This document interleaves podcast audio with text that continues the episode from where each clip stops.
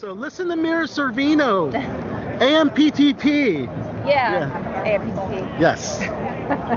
Let's get the right contract for us actors. Yeah, we're not asking for more than we're due. Yes. We're just asking for what's fair and reasonable. Yeah, that's it. Mira Sorvino, the amazing Oscar-winning Mira Sorvino. Thanks so much for talking to us here on Below the Belt Show. And if you could, let us know who you are, and you're on Below the Belt Show. I'm Mira Sorvino, and I'm on Below the Belt Show. Awesome. Thank you so much. The Below the Belt show is closed caption for the hearing impaired. It is now time for the Bad Boys of Baltimore. Pimps up. Goes down.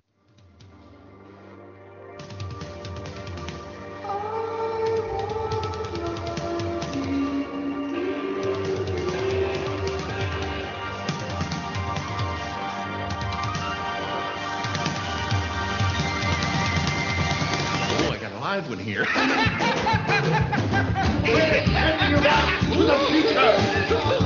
Don't say that! Never say that! Goonies never say die! Wax on, wax off. They're here.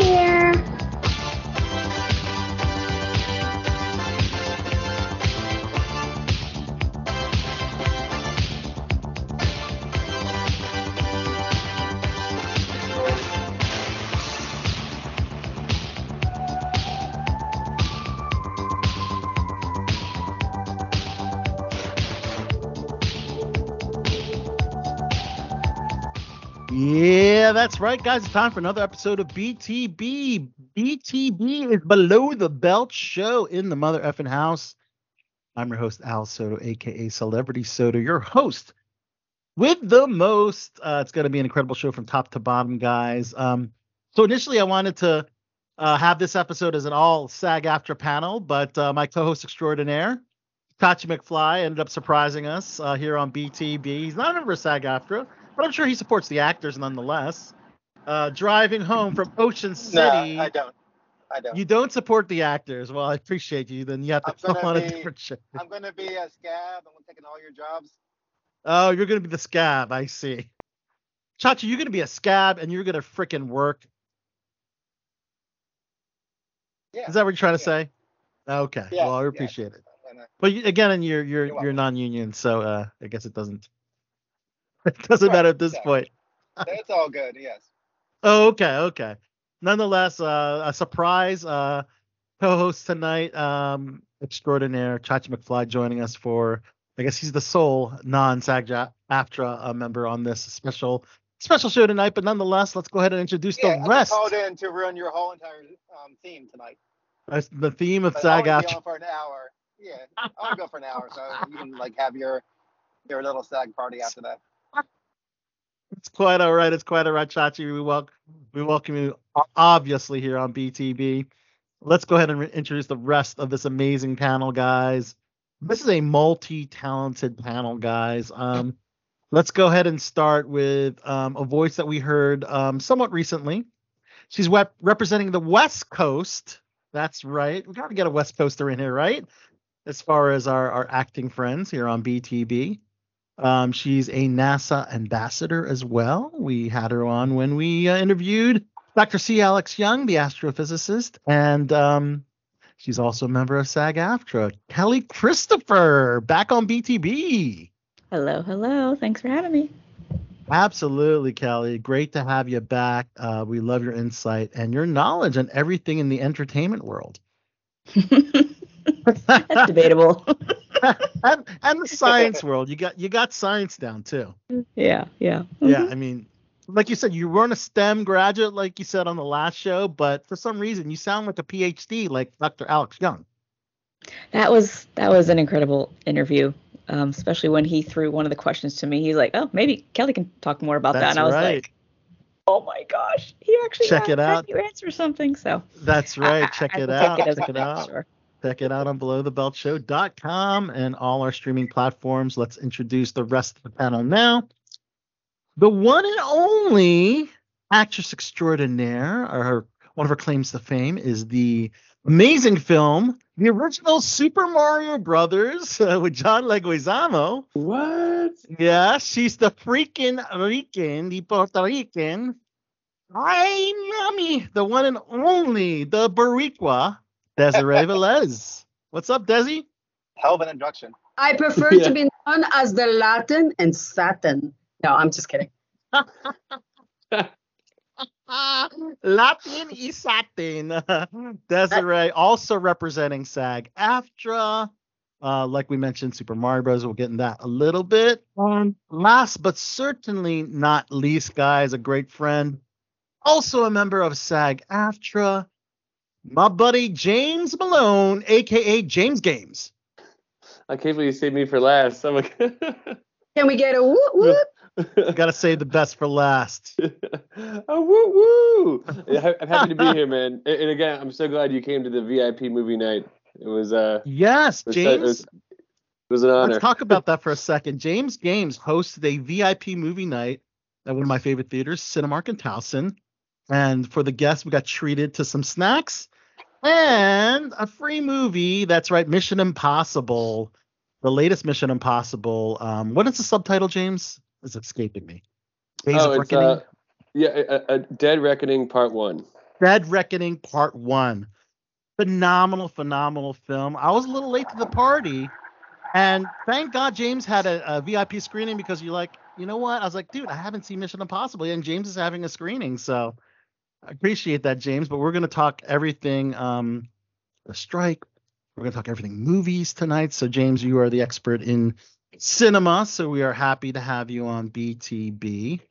Uh, nonetheless, James, you're also um, podcaster yourself. Are you on um, on Breakthrough podcast, or you're still broadcasting? Uh, yeah. So we we took a break um over the summer. Uh, the it's the uh, Sleepy Games podcast where we do deep dives into films and TV. Um, but we'll be starting season two uh, end of this month. So I'll keep you posted on that.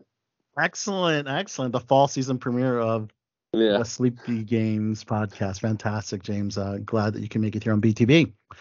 So, um, I thought what would be fun uh, since we're doing introductions is, uh, and it's you know Labor Day uh, recently, is and since we're SAG AFTRA members, uh, talk about how you got your SAG card.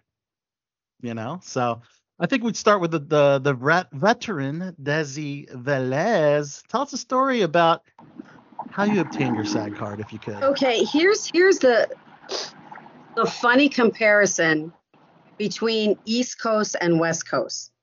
Okay. Um, well, we're not as East Coast as New York, but I found it. I I got my SAG card so quick, it was ridiculous, and I think it's because when I started, this DMV area was the fourth largest in the country for shooting because Wow. we had a huge number of PSAs.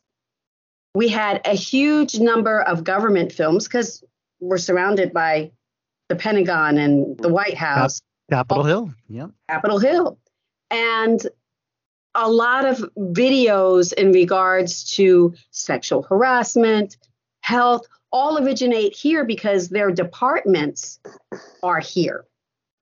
Um, we did have some episodics, but mostly a lot of PSAs. Once in a while, we'd have episodics and whatever. But I was actually making a living as an actor, and I think I did a couple of spots for WUSA TV Channel 9.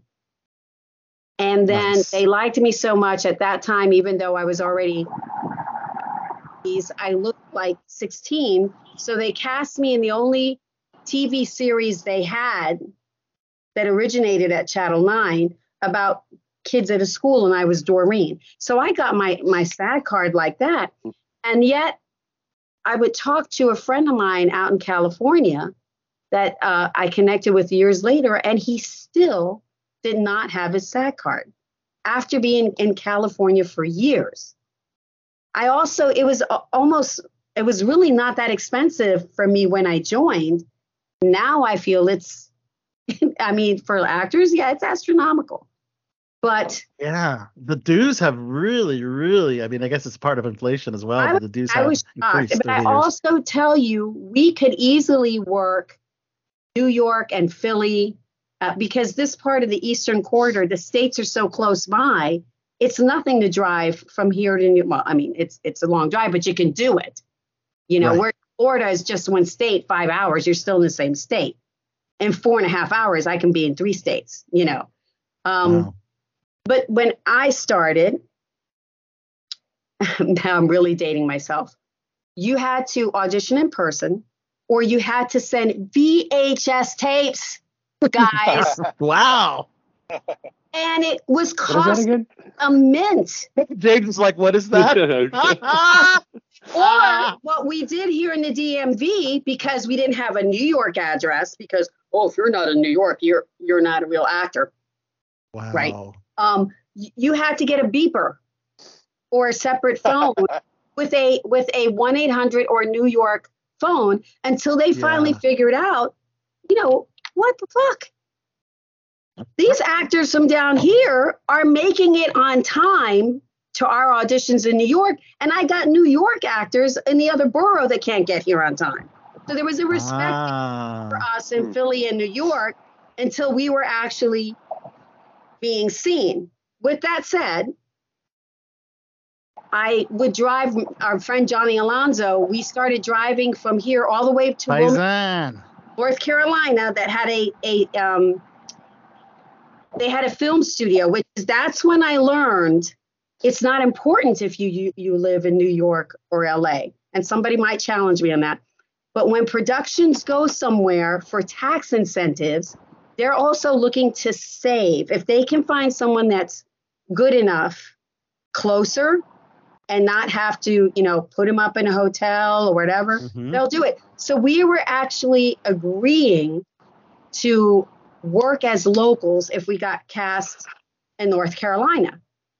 But most of the times they were they had the budget, they they put you up anyway. But I was I I I was always getting guest star supporting roles. I never had any problem getting that.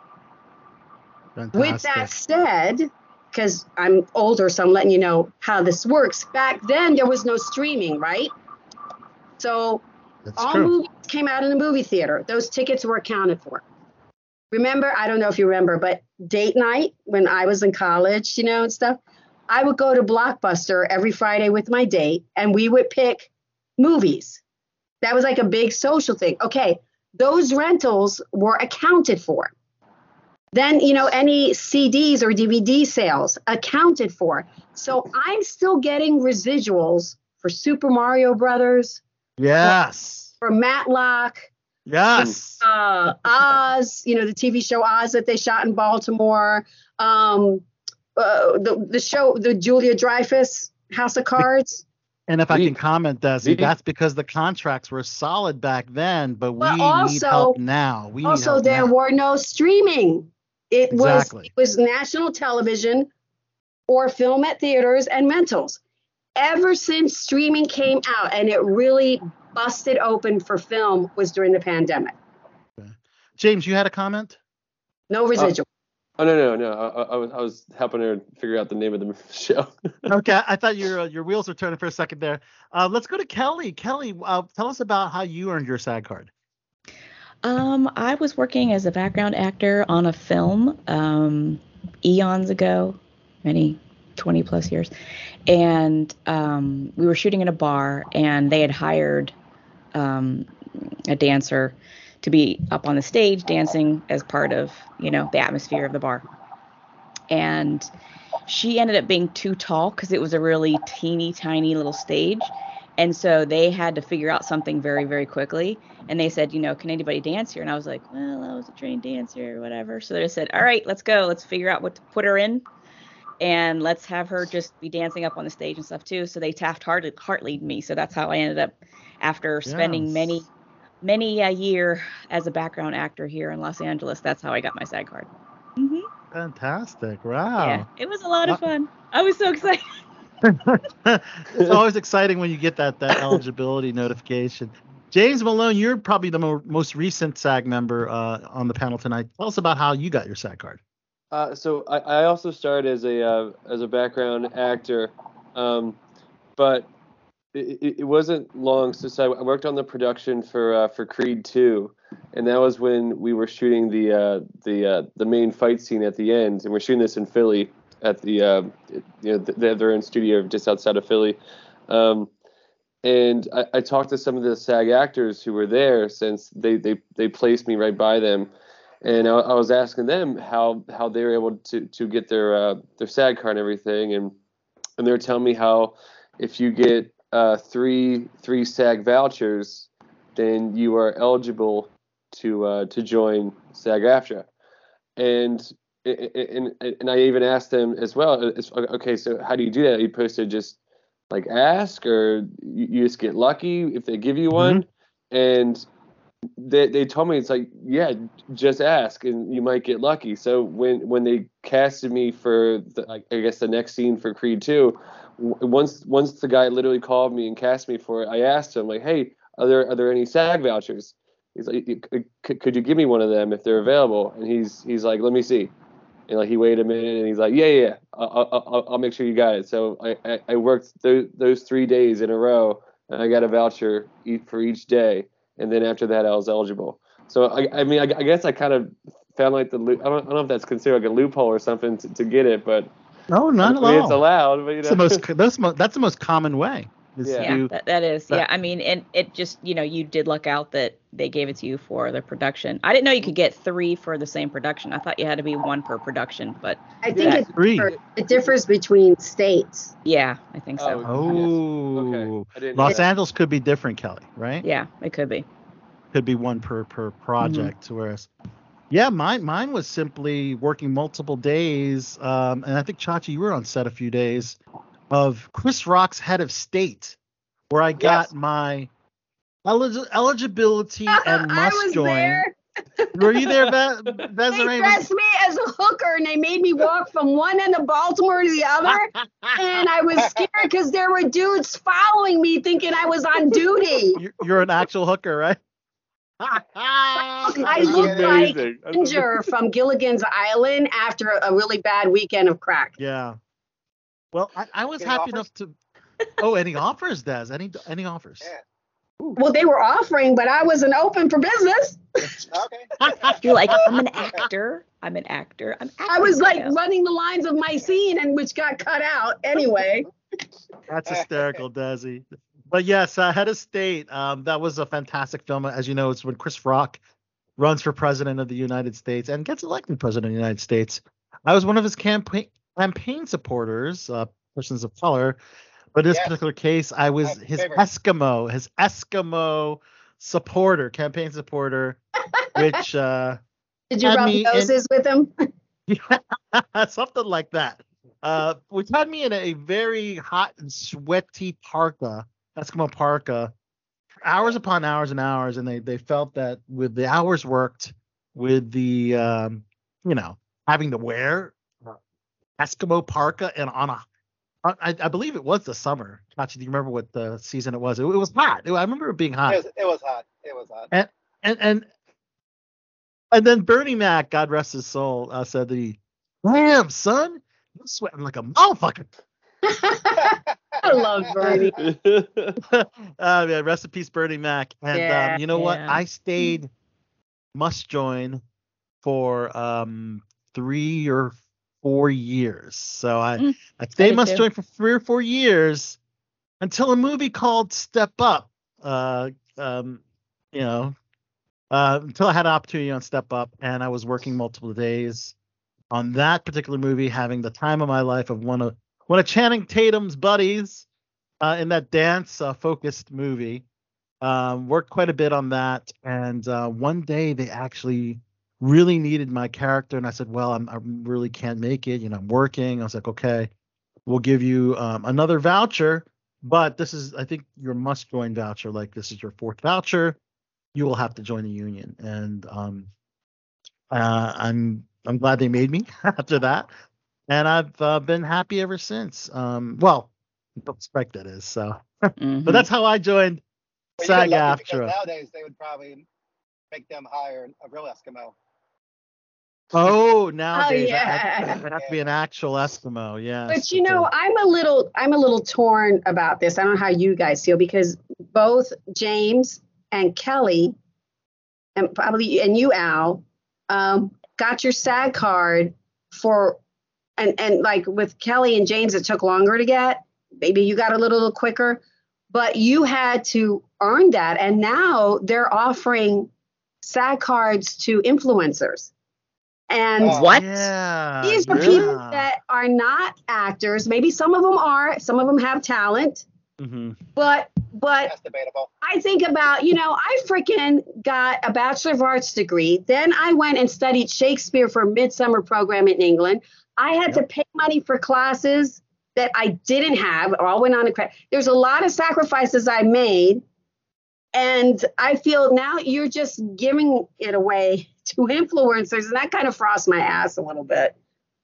My Yeah, blood yeah, pressure that's- is rising just hearing that. Mine too. I mean, these are like the Kim Kardashians, uh, the TikTokers out there. Not even. Um, And maybe they're like people that we know that show up in a bikini every day on there you go. on their their social media and you know We do have friends and colleagues like that, of course. Yes. and I figure but uh, you know, I yeah, that is a debatable thing about the influencers. But uh, maybe it's a good time to segue into uh, the strike because yes, it is still happening now, and a lot of SAG-AFTRA members are observing this past Labor Day on um, an industry that refuses to recognize the contributions contributions of the workers. Uh, and the, the strike, of course, the actor strike is twofold. First, for residual payments from the major streaming giants.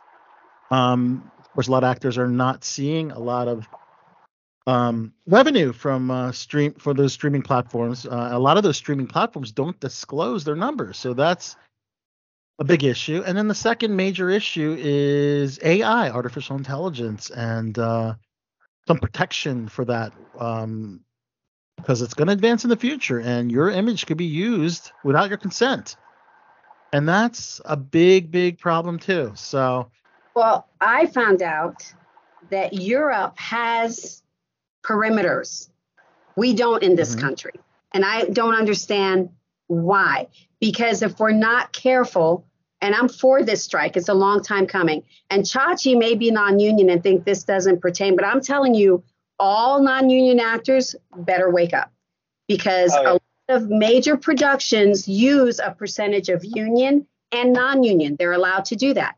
So you you can get hired on a union set and earn your SAG card if you choose to take it. But the artificial intelligence, let's let's say James and Kelly show up and they want to earn their card. They they have to work three or four or five days. There's a little company that I bought some stock in, which I was when I was doing better. And I won't say the name, but it's a small world after all. Owns a lot of theme parks. You gave it away. they got spanked because they had extras show up and they wanted to sign it, them to sign a contract that they could use your image, put it in their little bank in perpetuity. That word in perpetuity has become the F word for me. Hmm. Because a lot Yeah. of non union people, and Chachi can account to this, get hired by people that we know further south.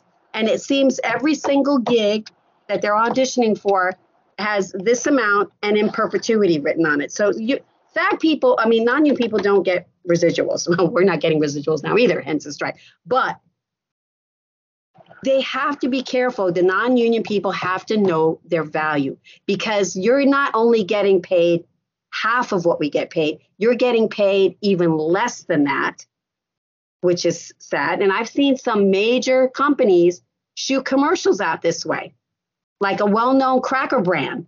What is an you come on, I'm- you can afford to do union. I know, I know They're what you're paying alluding you to. like this much and then making you sign in perpetuity. So if Yeah. you set the bar low as a non-union actor, it's going to be lower. They're going to continue to use you as a doormat. Um, let's talk about Georgia. That is a second Hollywood. I've seen them put ads for extras for $75 for the day. As a union extra, you can be held almost as almost 15 hours on set because if you're walking around the background, you can't just go home when they edit. You you, you know it's got to be right. So you're looking at people in Georgia that are working $75 for the day. Let's say they work 15 hours. You d- divide that up, take taxes out. They're not even earning minimum wage. And this is multi-million billion dollar you know, features. They're they're, they're taking advantage of that. all the Marvel movies, all break. the big budget movies, the Hunger Games, so many big blockbuster films uh, filmed in Georgia. And you're right, Desi. They they pay uh, particularly the background actors pennies uh, because uh, of the that being Oh, yeah. a right to right to work state, and that's And if they, definitely uh, if they scan their image, non-union background will be the first to go. Oh yeah. well, well, the union background would be too.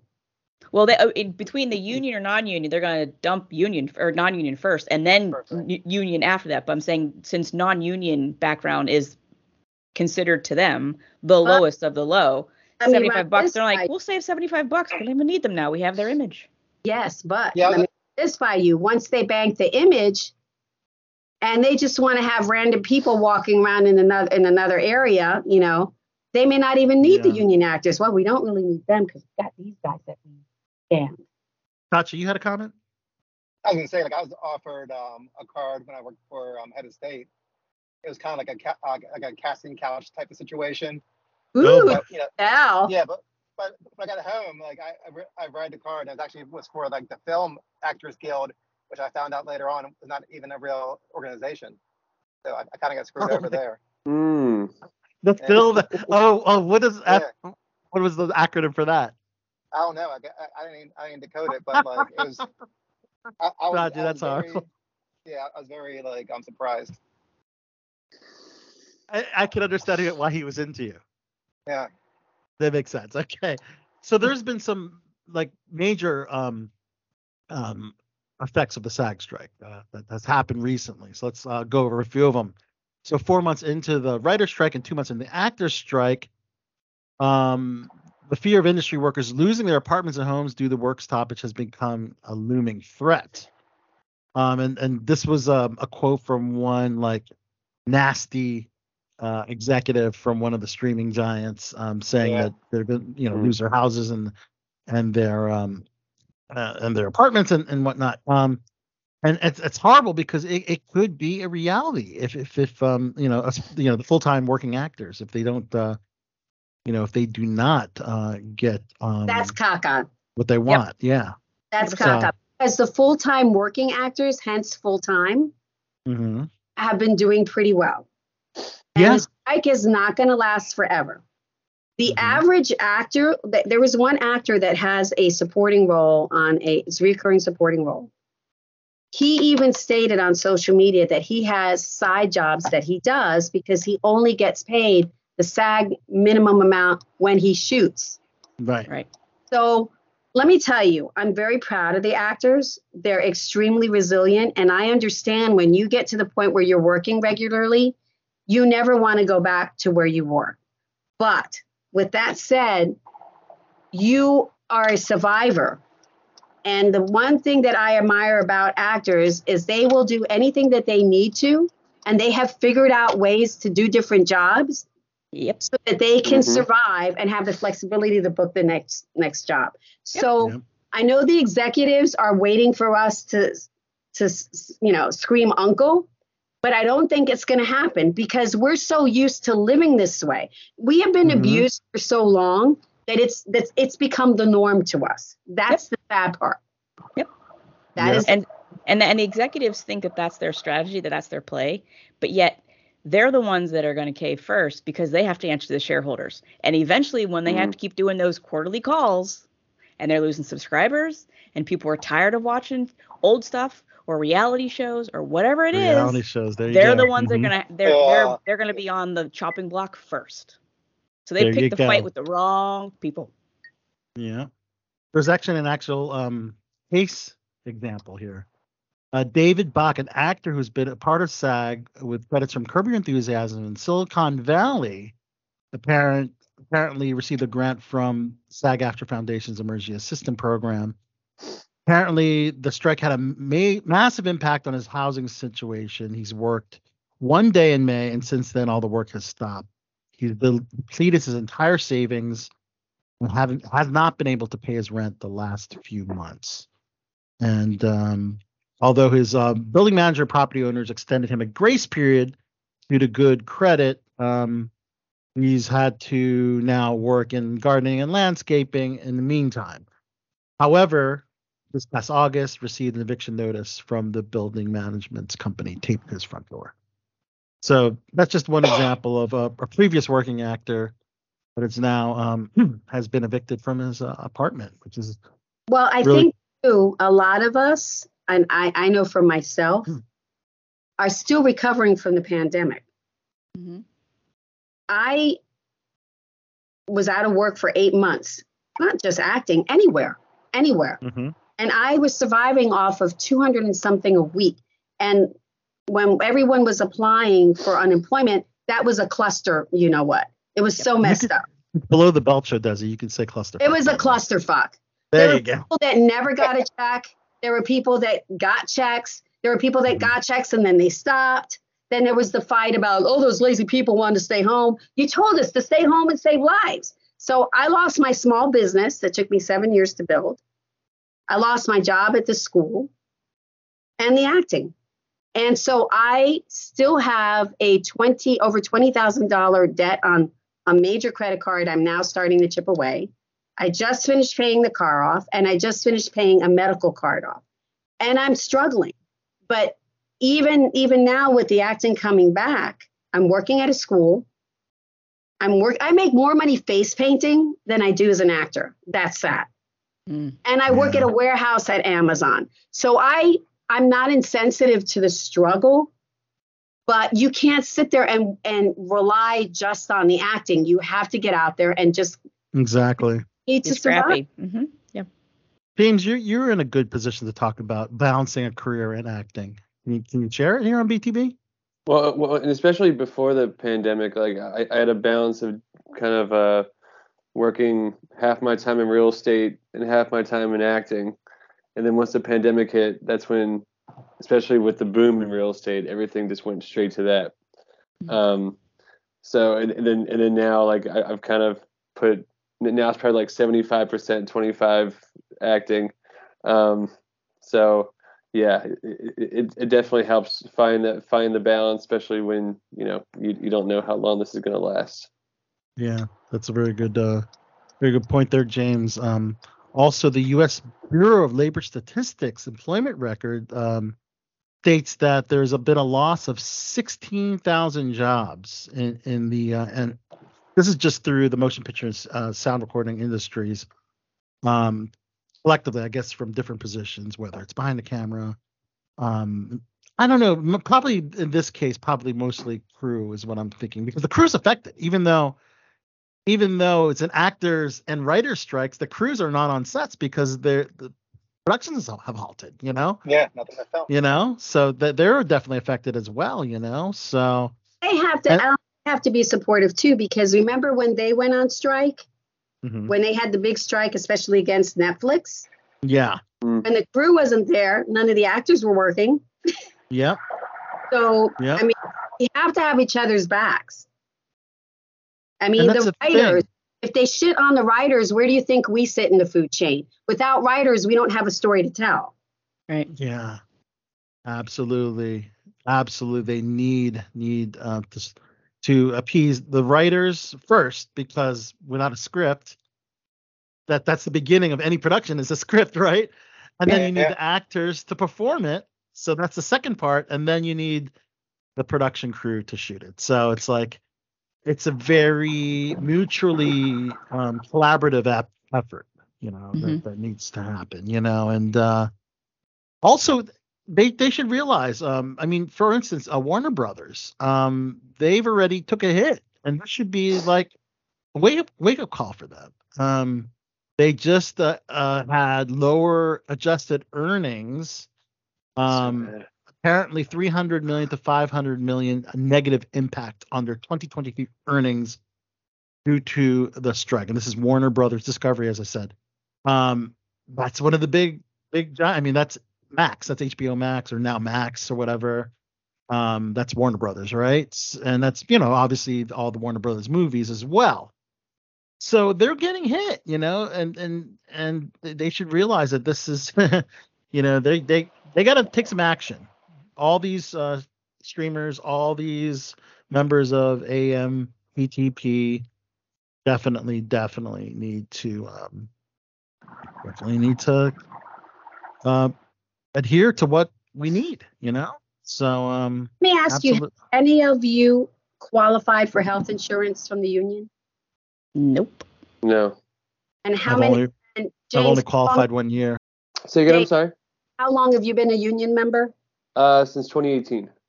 Um, Kelly, how long have you been a union member? 20 plus years.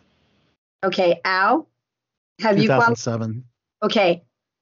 When I first started, I had health insurance with the union for about three or four four years. And then all of a sudden they started raising the amount that you had to earn to qualify. And I Mhm. have never made it since. Yep. And that's the whole thing about the residuals because if you do get some residuals, it's added to the amount they took when you did work. Yep. So that could help people. So you have 80% of the actors that can't get health insurance. Right. That's messing up the contributions to your retirement. Because that's part of why I was so excited when I first got my SAG card. I went, I'm a real actor now. I am going to be respected. This says I'm professional. I'm going to have a retirement. I'm going to this. Nada. And and um, yes, we knew what we got into when we got into it. If it was easy, everybody could do it. But for the people that are working, it frosts my ass that you have to work twice as hard after you do the job to get paid. hmm Yeah.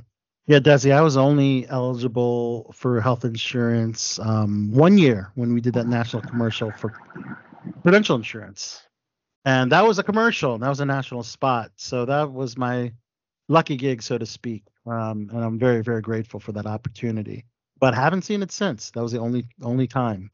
You know, and and it statistic I believe is I just took a SAG AFTRA Foundation seminar, and it's 90% of actors make uh, less than 26,000 something, which Yeah. is what's needed to qualify for health and pension. Correct. Yeah. 26,000. Yeah, 26,000, 90%. So it's only 10%. So that's the thing. A lot of uh, people like posting memes or things like, oh, Crimey River rich actors or whatever, you know, that's only 10%. I mean, even if it's people don't mean, know that. actually the millionaires are even smaller than the 10%, you know. Um um the, you know. So yeah, I mean but uh this has been a great discussion on SAG-AFTRA uh and the current strike that we uh are going through Kelly, James, De- Desiree and myself.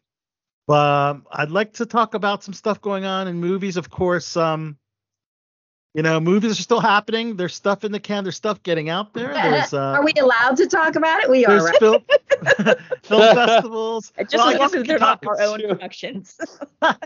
yeah, No our own production. Uh, If we worked on it in a principal pa- capacity, then that's I think that's the uh, That's the that's no-no. the um, that's the no-no, right? Okay. So the top of the box office, I, I haven't even seen the first and second one, but Equalizer three with Denzel Washington, forty-two point three million in the four-day Labor Day weekend, um, and it's the second biggest Labor Day launch behind Marvel Shang Chi and the Legends of the Ten Rings, uh, which that made ninety-four. I mean, there's no comparison there. Big difference there. I never got into the Equalizer movies. I'm happy mean- for Denzel. I respect him as an actor, but yeah, Yeah, Um, I haven't seen any of them. you haven't seen any. Of them? Chachi, are you an Equalizer fan? Yeah, yeah, I enjoy them. I haven't seen part three yet. Hopefully this Okay. week. And you will see it this week, and you will give give us a review, hopefully. But um, Did, did, Yeah. did the third one do better than the first two in the box office as far as the opening weekends go? Do you know? yeah, you know what? I actually uh, I might have that uh, uh, So, I'd be particular. curious if it's, if it's like you know the hype's been you know up and up. Yeah, um, you know, I don't have the comparison of of Equalizer to the first and second one. Uh, oh no, I do, I do. Actually, no, I take that back. The first Equalizer opened to thirty four point one million. Ah. Okay, so that's actually a little lower, and then thirty six million for the sequel. There I go. love equalizers. Hey, it's very consistent though. not adjusted for inflation, of course. And what did you say this past weekend was? This past weekend was 42.3 million. Oh. Thank you, Labor Barbie Day. and Oppenheimer. Yeah. That's right. 42 point something million, and they don't want to pay extras and actors a little extra and give them their residuals. I know. Well, what about this statistic? Barbie. All right. So it made it's number it. two. It made 13.1 million over the weekend, but that's not the big number. This past September 1st, it jumped the 600 million mark domestically. That's here in the U.S. Mm. And then it passed 1.35 billion. Yep. national i mean globally rather. And has surpassed super mario brothers. Sorry desi. You're- but Uh, the animated super mario brothers. Not your version because I, I want to touch a little bit on that. I, you know we can segue to that desi uh, tell us a little bit about your super mario brothers experience and I, I just read that it recently will be dropping in 4k so you must be excited that people get to see desi and, in sleepwear right uh in, Oh, am I getting residuals? that's the question. Are you going to get those residuals? Now it's going to be on. I'm gonna have to ask John. I'm gonna to to send him the message. yeah, To, are we getting Oh, is that finally going residuals? to be on digital? Um, I don't know. I mean, I, the only reason why I knew Al is because you sent me a, a, a note about that. But yeah, sure did. it, it kind of got a, a cult following, and it's really funny when I when I did this thing. By the time I got the original script was funny, and I don't and talking about writer's situation. I don't Yeah. know what happened, but that time I got there, they had already fired 14 or more writers. It had been on it, I don't know how many revisions. And Wow. as we were shooting it, it became less and less of the original script. And then they uh, got rid of one director and brought a husband and wife team. And Mhm. I'll never forget this. He's he was British and he didn't understand American humor.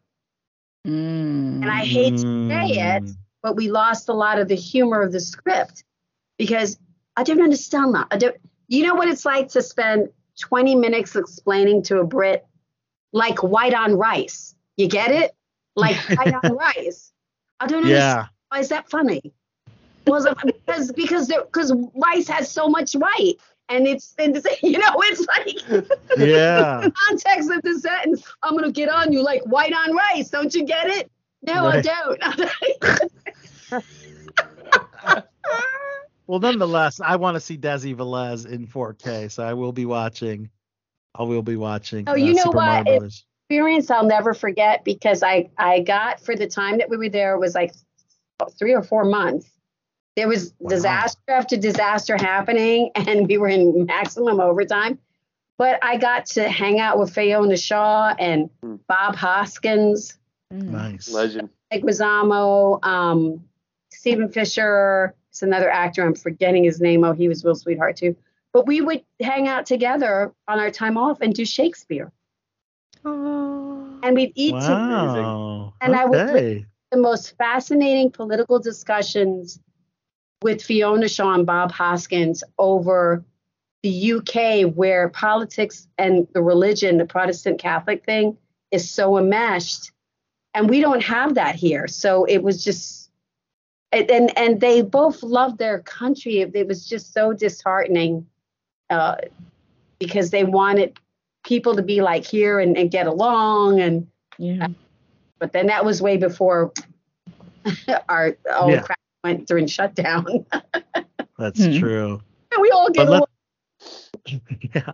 Uh, but just to finish up the Barbie thing, um, yes, Barbie is at, now available to watch on demand, premium digital ownership at home, twenty nine ninety nine. Wait, it is already? Already, yes. I, I thought they were gonna wait until like, their IMAX screening. No, available on a special day, my birthday, Hmm. September twelfth. Yes. So that's uh, something to. Uh, uh, I mean, you can order it at home, but yes, um, there will be an IMAX rollout beginning on September twenty second. Get you for your birthday. Yeah, I, that that I mean, I'd love to see well Margot in IMAX, but better that in person again. But that's I wonder. I wonder how that works, Al, because they're they're cutting some side deal with the different platforms. because if you think about it, it sounds like a lot of money to pay for a movie, but you could rent that movie and then have 50 people at your house watching it, where that would have normally been 50 to 50 tickets they would have sold at what 10, 12, maybe 15 know a what? pop in New York. I think they're yeah. realizing they've already made 1.3 billion, you know. So like, okay, let's just put No, but in terms of us, how do they Yeah. work residuals then? oh, Yeah, as far as the actors are concerned, Is that thirty dollars to own? I think that's thirty dollars. Yeah. Uh, ownership at home for twenty nine ninety nine, and a forty eight hour good deal. rental for twenty four ninety nine. Okay, we might as well buy it for five dollars more. Yeah. Yeah, for five dollars more. Yeah, and it's going to be Amazon Prime, Apple TV, Google Play, and Vudu. Um, the third, fourth, and fifth films, respectively, Blue Beetle, Gran Turismo, and Oppenheimer, still hanging on to the top five at the box office. And I I finally saw it this past weekend. which one did you? What did you finally see? I finally saw. Oh, you Oppen- finally saw Oppenheimer. Nice. Happy. Yeah. Seven weird.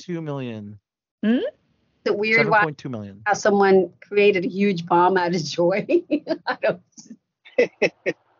It was it was definitely an interesting film. A few things I th- I thought were going to be a little bit different. Um, but I definitely need to see it again because a lot of it, I, I think more of the political stuff that was happening in it, um, with all the communism stuff too. I, th- I need to rewatch it for that stuff so I can get more of it. Um, they, they did a lot of mumbling, and I was like, "What they say?" And I'm like, "I have Oh. excellent hearing," and I'm like, "What? What?" That's Was it because you're that's dozing off, classic Christopher Nolan though. His, his Dozing off. sound editing is the worst. Yeah. Oh my God. Yes. Terrible.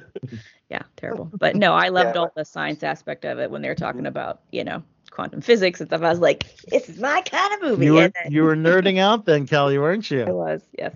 Absolutely. So this is interesting. Um, on BTB, we usually talk about movies in production. There's no no movies in production currently. Everything is in the can and doing festival rounds. I only have one in production note, and then that they've uh, written the Pirates of the Caribbean six movie, and apparently uh, it was very weird. Uh, apparently a very weird script. The the screenwriter Craig Mazin said, and Disney Ah. actually bought the script. Um, so it remains to be seen whether um, whether the one and only Johnny Depp reprises his role, but this reboot will be led by Margot Robbie. Um, and uh, that's the really only thing in, in pre-production, I guess. Um, So she's that back in have now? here to. I don't. As far, this yeah, happening. yeah, Because I heard, I, I mean, I, I had heard conflicting stories. I had also heard, and I don't even know where to find it at this point, but I thought I heard yeah. uh, there were, there are read somewhere that she was quoted as saying, no, they've decided to not go This- the direction with me as the lead. Okay. Yeah, I heard that too. That's what I heard, Kelly. I, Yeah. I heard the I heard that a while ago because they wanted Johnny Depp back, and Yeah. it's going to be like a. You know what, female you're- It'd be- it- It's like Yeah, comeback version. film. You know what? I think you're all right because uh, th- it said that the last Pirates movie was called Dead Men Tell No Tales. Mhm. Oh, wait, that's the last Pirates movie. Right, right, right. Okay.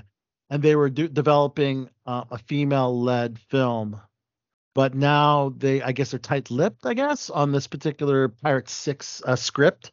hmm So I guess with the intention of po- possibly bringing um, Johnny Depp back, but uh, I guess that remains to be seen. I'd love to see him back again. He just needs to. I love him so much, but he needs to.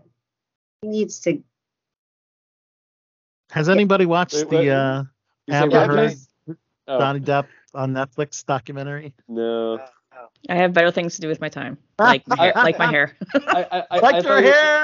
Look Oh. at Look Kevin at NASA video. on cell phone. It was right here in Fairfax. The whole trial. like, ay, ay, ay, ay, ay. Al, I I, can't. I, I, I, I thought you, I thought you were gonna say if like if you need your pirates fix, like you could watch the new show Netflix One Piece. That's right on Netflix. Uh-huh. That was the number one show on Netflix, but uh, I believe yeah, I had it's, it's surprisingly good. you're you're watching it, are you? Yeah, it's a more like whimsical like Pirates of the Caribbean. I would Okay. say like, it's more supernatural, Yeah, even course, more based on the Pirates of the Caribbean. based on the um the popular anime, and I actually had that on my TV I- stuff that we were. I Gonna, never watched the anime. I I, I never watched it. it- right. it- You never watch anime. Apparently, it's like over a thousand episodes. Who has who that time? Good lord, A thousand. that's Someone very dedicated. I Try to guess. binge is that, he'll be, end up dead. With that many episodes, you almost would have needed to start when it started. Right. Yeah. Because now Yeah. trying to play play catch up, forget it. Yeah. All right. Well, So we got Are you guys gonna watch the Blue Beetle or seen the the one about the kids? The the is it Sounds of Freedom? I forget what it's called. Oh, Well, yeah, it's it- it is- interesting. it's a sound of freedom. Yep. Sound of Freedom is interesting that you mentioned that, Desi, because the director Alejandro Monteverde has his next film called Cabrini. They just dropped a trailer for that. That's set for a, tr- a theatrical release March 8th, 2024. And this is um more of a faith-based, well, you know, mm, bio, biographical faith-based, I guess. Um, tells the story of Francesca Cabrini, an Italian religious sister who founded the Missionary Sisters of the Sacred Heart of Jesus, became the first U.S. citizen to be canonized a saint by the Catholic Church. So um, that's the think it- next, yeah, next film. Yeah, I think all his movies, they're not SAG, right? Yeah, that's a very good point. Mm. Yeah, I, I think, and it's interesting because um, tonight's program, which I didn't announce yet, I talked to Mira Sorvino at uh, the Chicago Fan Expo. As you know, she stars in Sound of Freedom, and of course, she is very strict with not talking about the projects because of the SAG strike. So I believe Sound of Freedom is SAG, Chach, based on what Mira Sorvino. Oh, it is. Okay. Yeah, yeah, Well, Jim Caviezel was in it, wasn't he? yeah. Jim I mean, I'm is- assuming is he's. SAG, right? Yeah, yeah, I believe. I mean, definitely. Passion of the Christ. I, I I've heard that sometimes they can work out a special contract if SAG allows it for that one actor, but I don't know. I don't. Oh, you mean uh, films that are already in post production? You know, um, not necessarily the interim agreement, right? You're I talking about like. Question about that though. I don't know if you got the email uh, or if any of you guys got the email, but I got an email, and it's about this TV show that's going on its third season, and it Okay. ha- it has to do. Um, it would shoot in Texas or something. It has to do with gangs. Like I, I don't know if it's Mexican gangs or the cartel or whatever. But I found it so interesting because they make it sound like it's an audition. And then you submit, there's all these roles, and then they come back for you to self tape. But hello, it's a contest. They're using you to raise funds. So, in other words, you audition, and then you have to get all your friends and family to pay a dollar and watch your audition and vote. And whoever brings in the, the most money gets the role. That sounds like American Idol for a shitty, I- shitty film. I reported that to SAG, and they said, "Oh, it's a non-union film." But yet, when I looked at the leads, they have considerable credit. So I'm like, "Wait a minute, Mm, I see. are these Well, lead they they clearly actors?" they clearly were working uh, under the card, so to speak. But uh, Last Yeah, thing I want that- to do is broadcast my auditions. that is for the casting director and the producers and the director only. But there you that go. that's where I I I want to reach out to non-union actors and say, you do understand that that's a no-no. That that it's it, it goes against the sacred code of being an actor because you're supposed to win the part based on your talent, not on how many votes you sell.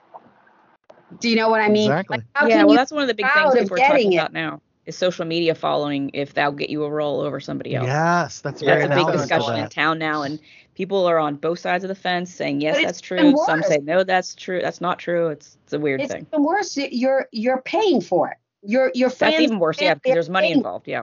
Mhm. Yeah. Yeah, that, yeah, that was like those annoying. Um, what was it like Maxim magazine? Um, um, Oh what was it, God, yeah. Whatever, the Yeah, vote for me for the Maxim woman. Yeah, Maxim Honey of Yeah. the Year or something. Oh my And I think they had some that where that you could you could buy votes and you could like like the guys could buy votes and like they could get like super votes or something stupid. Like it was it was so annoying. That's very, very annoying. I don't want to see. No that wonder we all need acting. therapy. Jesus. Prominently. Oh crap. All If right. that doesn't scream, I have low self-esteem, or that's going to give me Mm. low self-esteem. Please love So me. I'm Oh, hoping yeah. I can we can get to the rest of the movies, and then we're gonna take a classic cut break with a tribute to a, a great music legend, and you probably guys know who that is. But let's see if we can get through the the movie stuff. Uh, let's see. As you know, it's all about fall film festivals, and these fall film festivals that are happening.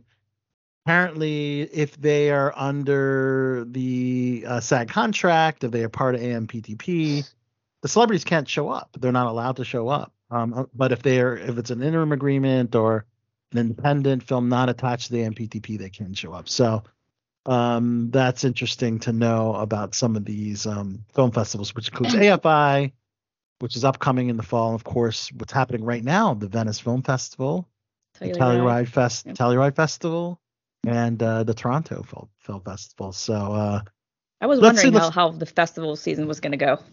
yeah, Same. yeah, it's interesting. So uh, I got the notes on on the Venice, but let's talk about one of the films already announced for the AFI Fest. That's the American Film Institute Festival. Uh, one of the films that'll be featured is called Leave the World Behind. An apocalyptic thriller stars Julia Roberts, Mahershala Ali, Ethan Hawke, Kevin Bacon, Charlie Evans. Wow. Oh, That's a, a that's a heck of a cast right there, guys, for sure. Wait, did you say hmm. Julia Roberts? Who'd you say? Julia Roberts. It is, okay. Mahershala Ali, Ethan Hawke, Charlie Evans, Kevin Bacon. And this is going to be premiering at the Chinese Theater in Hollywood on October 25th. Kelly, you're not too far from there. Yeah, you can They're not- crash it. show up, are they?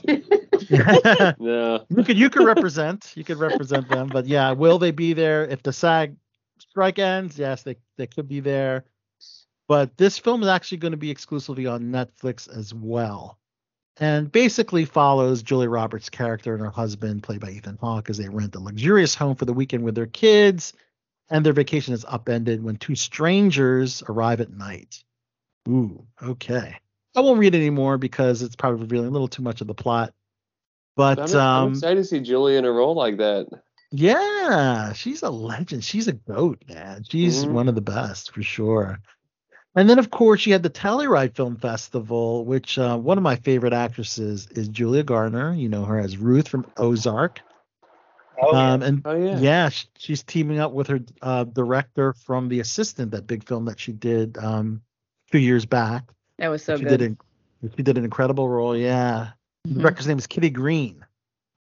So it's um, yeah. So this so she's teaming up with Jessica Henwick. You might know her from Game of Thrones, and it's called the Royal. It's called the Royal Hotel. That's right, and uh, also Hugo Weaving's attached. Um, Toby Wallace. Um, but this is um about a mining town in Australia. And basically it's the chemistry between her and her best friend played by jessica henwick. So it's kind of like a backpacking adventure of sorts at the royal hotel. Um, of course if it's julia garner you know hopefully we'll have a lot of um, uh, f-bombs that she's known for uh, delivering as ruth. And uh, you should uh, um, if you ever watch ozark uh, or if you go back and watch it i i not recommend playing the the um, drinking game every time Julia Garner says "fuck" and you take a shot of whiskey. Everybody be You waiting. go blind. Wait. Yeah, yeah. Is, is is she an Australian actress? She's not. She's not. Okay. She's, she's about New Yorker as you, as you can Okay. get, but she's you know she's the master of accents. Yeah, that's it. There we go. Mhm. Okay. That's that's where I mean, dude, she's the ma- I mean, you remember the um Inventing Anna where she played that German heiress, a wannabe heiress, like oh a fake yeah. heiress. Yeah, oh, and then she and then Ruth uh, from Ozark had that southern accent, so you know Julia Garner can do it. You know, Mhm. um, That's the range. Oh, yeah. yeah. So this is an interesting film with one of my favorites, Dakota Johnson. Um, gotta admit, I was a little, Get a little uh, gaga for some Dakota Johnson, man. Um, got a chance to meet her twice, but nonetheless, this entire movie with her and Sean Penn takes place in a cab for 90 minutes. So basically, Tom Penn's her uh, a driver, and uh, Dakota's passenger getting picked up from the airport and basically you're you're riveted the entire ride uh, as um as Sean Penn's character is the cab driver and is driving this cab and you're wondering um it, it's basically the expectations of, of men and women and the whole time are is he going to take advantage of her you don't know but they give some kind of I guess it gives some clues or some teases, I guess. Um, after she strikes up uh, some conversation, but obviously that would be spoiler territory. Um, Is it but, based on a um, play or is it an original script? you know, uh, that's a good question. Because uh, all- for me personally, what makes me nervous about films that are shot in a film that's shot one spot, Yeah, that gets really hard if the writing is not stellar to keep the Right. in, audience Mhm. audience yes. interest for You're that right. long with and and it's- it's sometimes when a play is turned into a film and they'll shoot just in one location after a while i go is this a play because it's reading like a play and the whale was one of them Yeah, it just, just took place in the house and after a while you're like because a play is just on the stage right whereas yeah, film you have could different work. location so i'm curious That how could that's gonna work. go. I mean, it sounds Yeah. horrible. it sounds horrible to you, but basically, Will Clark, played by Sean Penn, driving his last drive of the night, respect his passenger, or will he make some kind of predatory move on her? So you're kind of like, I guess that's how they're they're drawing the audience in. You know, he's got creepy vibes, but they have. so it's 90 minutes of will will he or will he not rape her oh wonderful yeah. I wonder if the Me Too yeah, movement yeah. gonna get mad about that. The feel good movie of the year. Do you think it will Do you think so? Um, I don't Where know. We'll fuck does he see. live if he's driving for an hour and a half? Yeah, that, that- 90 minutes. You're right. That's a good point. Um, she's uh, Yeah, hell, apparently. hell of a bill, especially for a cab. I mean, she should have took an Uber. Yeah. Oh, Well, that's apparently. Right. That's a lot. That is a lot of money for a cab. again yes where's She- where's she going Yeah. Well, she lands at JFK Airport, so I'm guessing maybe so it is she new york lives in. or new jersey okay yeah, so New maybe Jersey. she lives in New Jersey. Maybe she lives in Long Island. I don't know. I mean, it could take 90 minutes to get to Long Island from. or she Yeah, may just say I'm I bet in the- just drive just drive me just keep driving i don't want to go home who Yeah. knows intrigued by the film. Yep. I am intrigued by the film. I mean, I've been in a many a cab in New York, and I don't think I ever got an old white man. You've not got. Oh, it's never been a white man.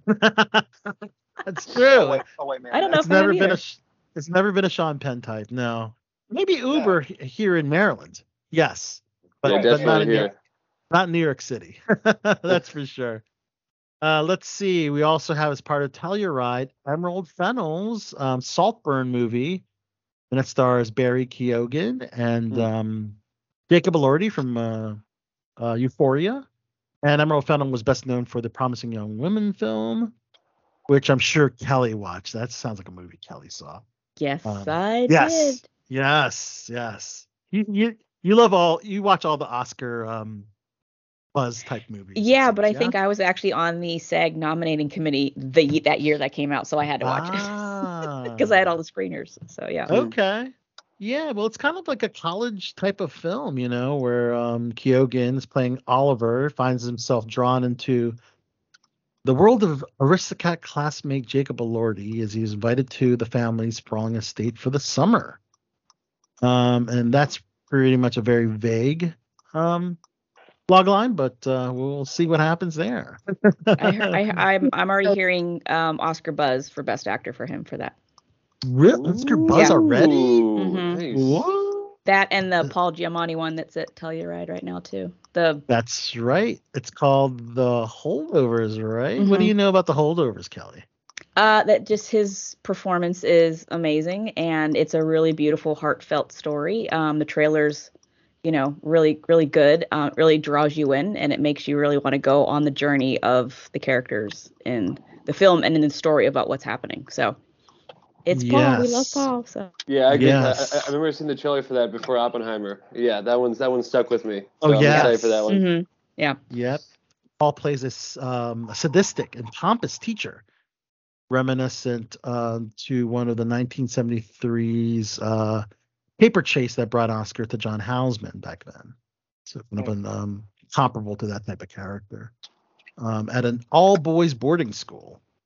So sounds like a very, very riveting, powerful role that uh, Yeah. that Paul's going to bring to us for that one. So um, and then they have an interesting, interesting, very interesting film called Fingernails, where basically they can Mm. test your fingernails to find out if you and your mate are compatible. What? Um, what? yeah. It's a little weird.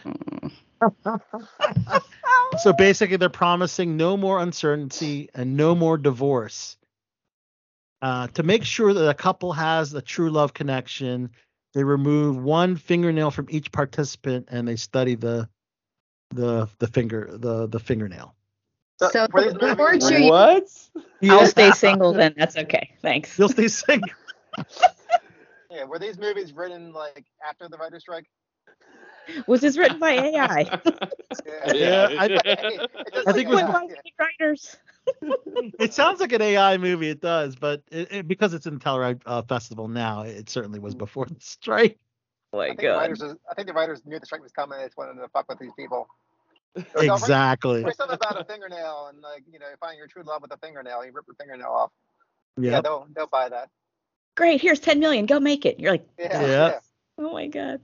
And then we talked about the Rustin uh, trailer last week, but that is also part of Telluride. And Desi, you you did some work on uh, Rustin in DC, didn't Yeah, you? Yeah, I really want to see that because I I tell you, um, I was working on craft craft services, the crew of craft services, Mhm. and OMG, I mean, it's like 300 extras plus a huge cast, and it was hot like it was today over here. Mhm. So we had people passing out left and right, no matter. I mean, I had a backpack that was insulated and it was ice water with water bottles, and it was like a mash unit. We'd go running through and, you know, give bottles out, and it's and they they had a lot, number of medics, but when you would see the shots that they were shooting, it was so emotional just looking at it. Like you c- couldn't even hear the dialogue. But one of the things that stuck in my mind was they cast this little girl that looked exactly, exactly like the little girl in the pictures that's escorted by this six foot tall men in military Oh, uniform my. with rifles into school and the contrast of this teeny little baby and these big guys and you thought you know anyone that's a, a female or a parent remembers taking their kindergartner to school for the first day for kindergarten and how they're gripping you and they're afraid and and, and this little thing had to walk in without any of her family members holding her hand and these big guys with guns and military uniforms behind her you know and it, and it just it just got you all teared up. And there was another scene i saw where they were following a girl going into either high school or college and there's all these bullies karens behind her getting this close to her face um, oh wow.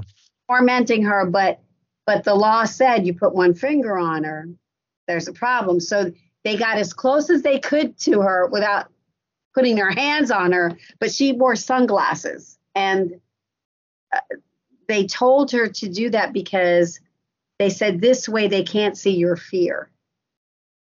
Wow. Uh, and- and we are allowed to talk about that, by the way. Uh, the the the, it's, the trailer has been dropped. The, the film is not out yet, but I, I I'm guessing it's okay because the well, trailer. well, I- it's I don't see why you can't talk because it's history. Like you Yeah, can true. go and see the pictures. That's true. That's true. You're right. If it's historical, I think there's the exception, Desi. But when Yeah. you see it in person, depicted in person, it hits you different. Yeah. Looking at it. Okay. There you go. Well, you know what? I think this is a good time to take a classic cut break.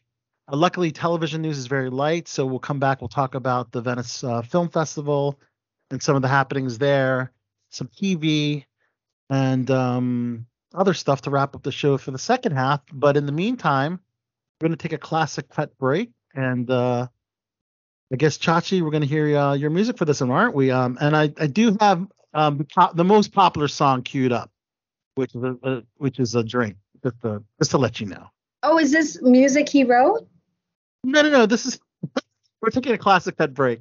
Yes. Oh no, no. I, I, I, I thought you said we're playing your your music. So I thought, oh, maybe he's. Awesome. Yeah, yeah, Well, it's it's the Yeah. theme music for the classic cut break. Oh, okay. of course. Yeah. so here we go. Where my dog's at. It is time for King Chachi's classic cuts. Holla at your boy. Yes, I did. Chachi. This is my song. No, my theme song. Yep. Chachi.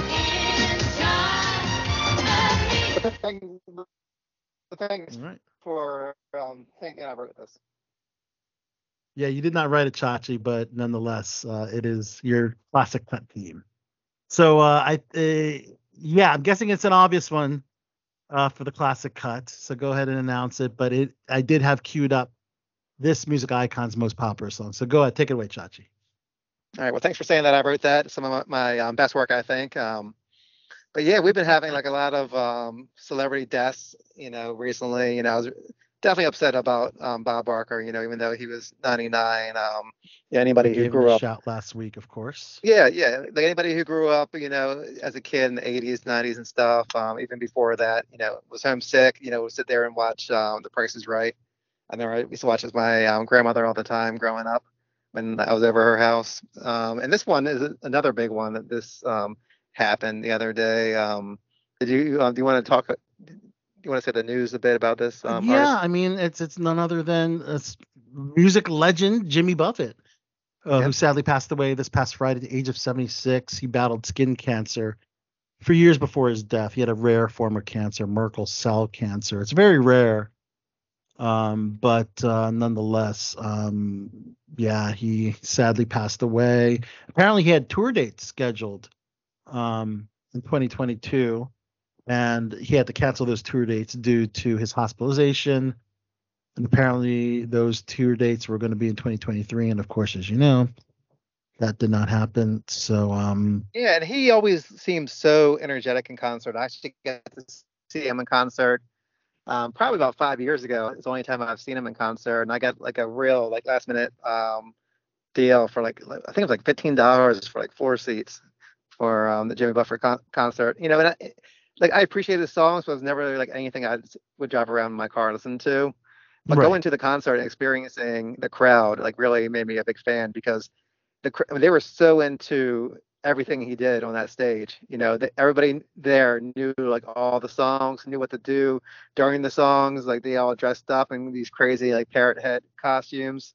Like it's just amazing what this guy has had done with a career. You know, and especially because most of his songs, you know, were back in the 70s. Like, I mean, how many artists who were just really big in one decade um, with their music was able to like transform to have a whole career that you know made i mean he's probably one of the um, richest entertainers i mean just from his um, businesses that he has i mean i'm sure a lot of people on this call now have um, been to margaritaville the restaurant or um, what's the other one land shark i think it's called mhm. but you know both very good restaurants that you know when i go away you know usually like down south you know different like beach areas out go- Key West, to those. Florida. That's where he lived. Yeah, they yeah, actually had a Myrtle Beach. parade I for him. Yeah. Yeah, I I just ate at Margaritaville um, a few weeks ago when I was in Myrtle Beach, like last month.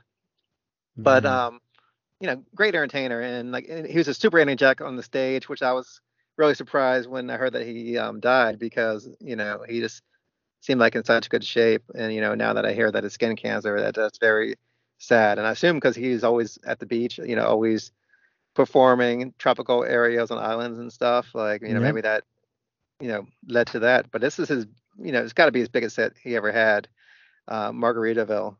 yes. um, Yeah, and like, you know, rest in peace, um, Jimmy Buffett. yes. You Rest know, in I peace. Jim. saw him in concert You did too. when I was in college. My summer jobs was doing shows at King's Dominion, Oh, okay, yeah. and nice. as part of the part of the you know the special uh, part about being employed there is you had a pass to come in and ride all the rides whenever you wanted and see the shows. And so a couple of us went and heard he was in concert and i went to check him out. And i tell you he is the most unselfish giving entertainer. Yeah. he did his concert and still stayed there an hour and a half additional. Just wow.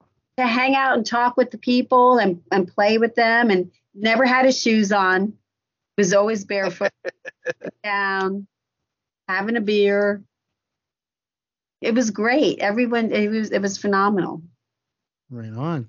All right, so here's the classic cut. Uh, this is uh, Jimmy Buffett, Margaritaville, and following that, my pre-recorded interview with another legend. Uh, that's right, guys. He is the man behind the Rocky Horror Picture Show, the one and only Barry Bostwick. I talked to Oh, him. Yeah, at Chicago Fan Expo, which again was an Nice. amazing, amazing con that I got to add to my family trip over in Chicago. I didn't think I'd be working when I was going on a family vacation, right?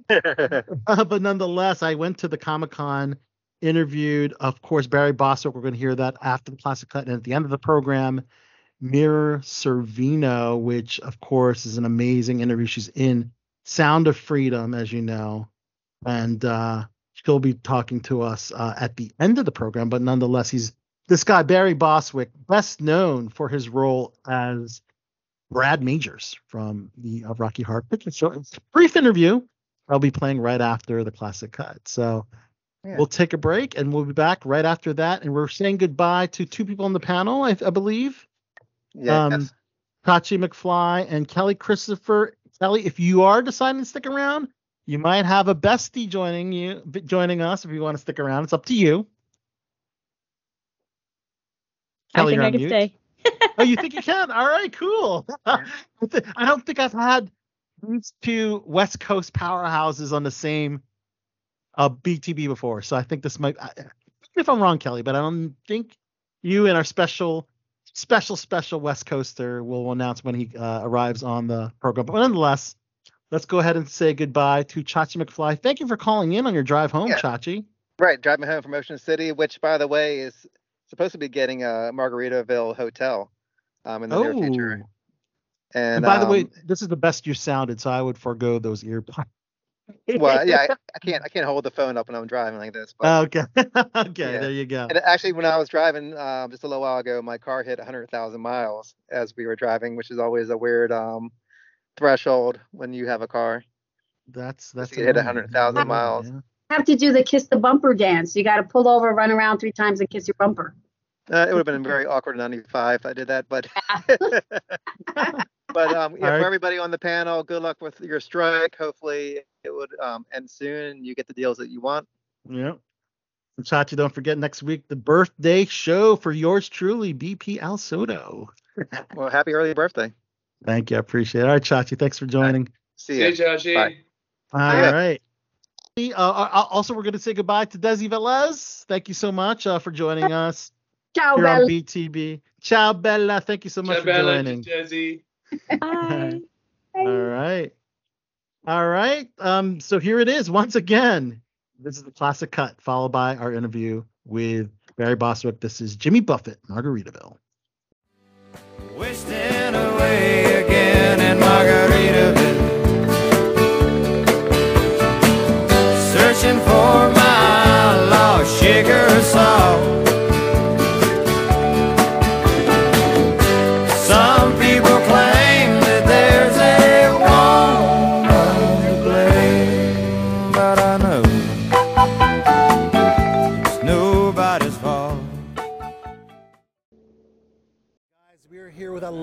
Barry be in this? Yes, why not? Barry Bostwick, guys. Hold on, I can't get up We're Barry Bostwick, guys, acting legend here at this amazing Chicago Fan Expo. Barry, you having a fun time so far? Legend actually means somebody yelled, "You're a legend!" the other day to me. When your IMDb page is like 50 pages. Oh, okay, okay, I'm a legend. Yeah. Or I'm a whore. One of the two. It could be one of the two. Yeah, I, or I just do things for money just to put them on the IMDb page. Which, That's believe true. me, I've done. Yeah, Uh, sometimes to- we do. Yeah, sometimes we'll just take just whatever so, just so they ju- just so they people in the industry feel that you're still working.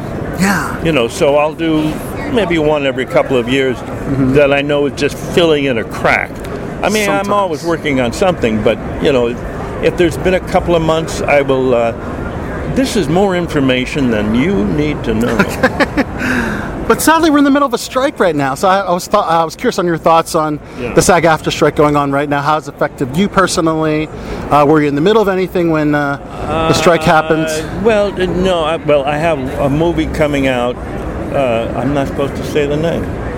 Because of the SAG strike, right?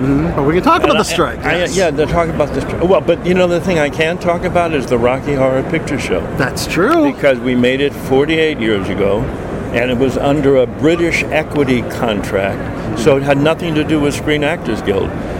but because of that, we as a cast never made a nickel. Uh, uh, somebody's made a, a, a half a billion dollars off of this movie.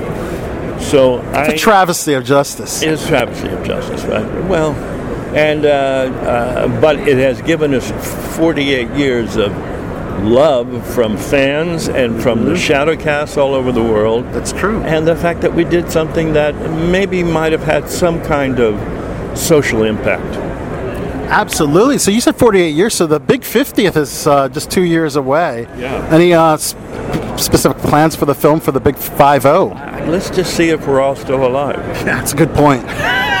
you know, I mean, I mean, we've, uh, yeah, the, well, we lost Meat last year. We lost uh, uh, a, a few of the cast members, um, and uh, a few of us are just have one foot in the grave anyway. So it's, uh, I don't. Why are you listening to me? Why, why, why are you even talking to me? No, I, I, I, I, I, 50th, nobody has really organized anything yet. Yeah. We're looking forward to some, something will happen. Disney owns the film now, yeah. and um, they probably won't do anything with it because they don't know what they have.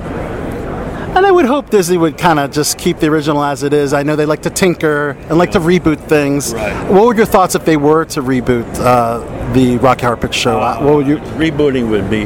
They tried it on Fox a number of years ago, Yeah. and it was a, a terrible idea. Yeah. Because to make it more popular to a general audience, they had to really tone it down, and they had to build up the big, you know, exciting dance numbers and this and that. Yeah. But they had to cut out a lot of the dark underbelly of what this movie is really about. I mean, it's a reflection of you know what was going on in the mid 70s when we made it and uh, you know it's a campy version of midnight movies or, or, or horror films and musicals of the time and this and that but it's a really dark movie you know Oh, oh yeah. and the ending when we first released the film they had an upbeat ending. And then finally they they put the the other ending on with superheroes which is a song and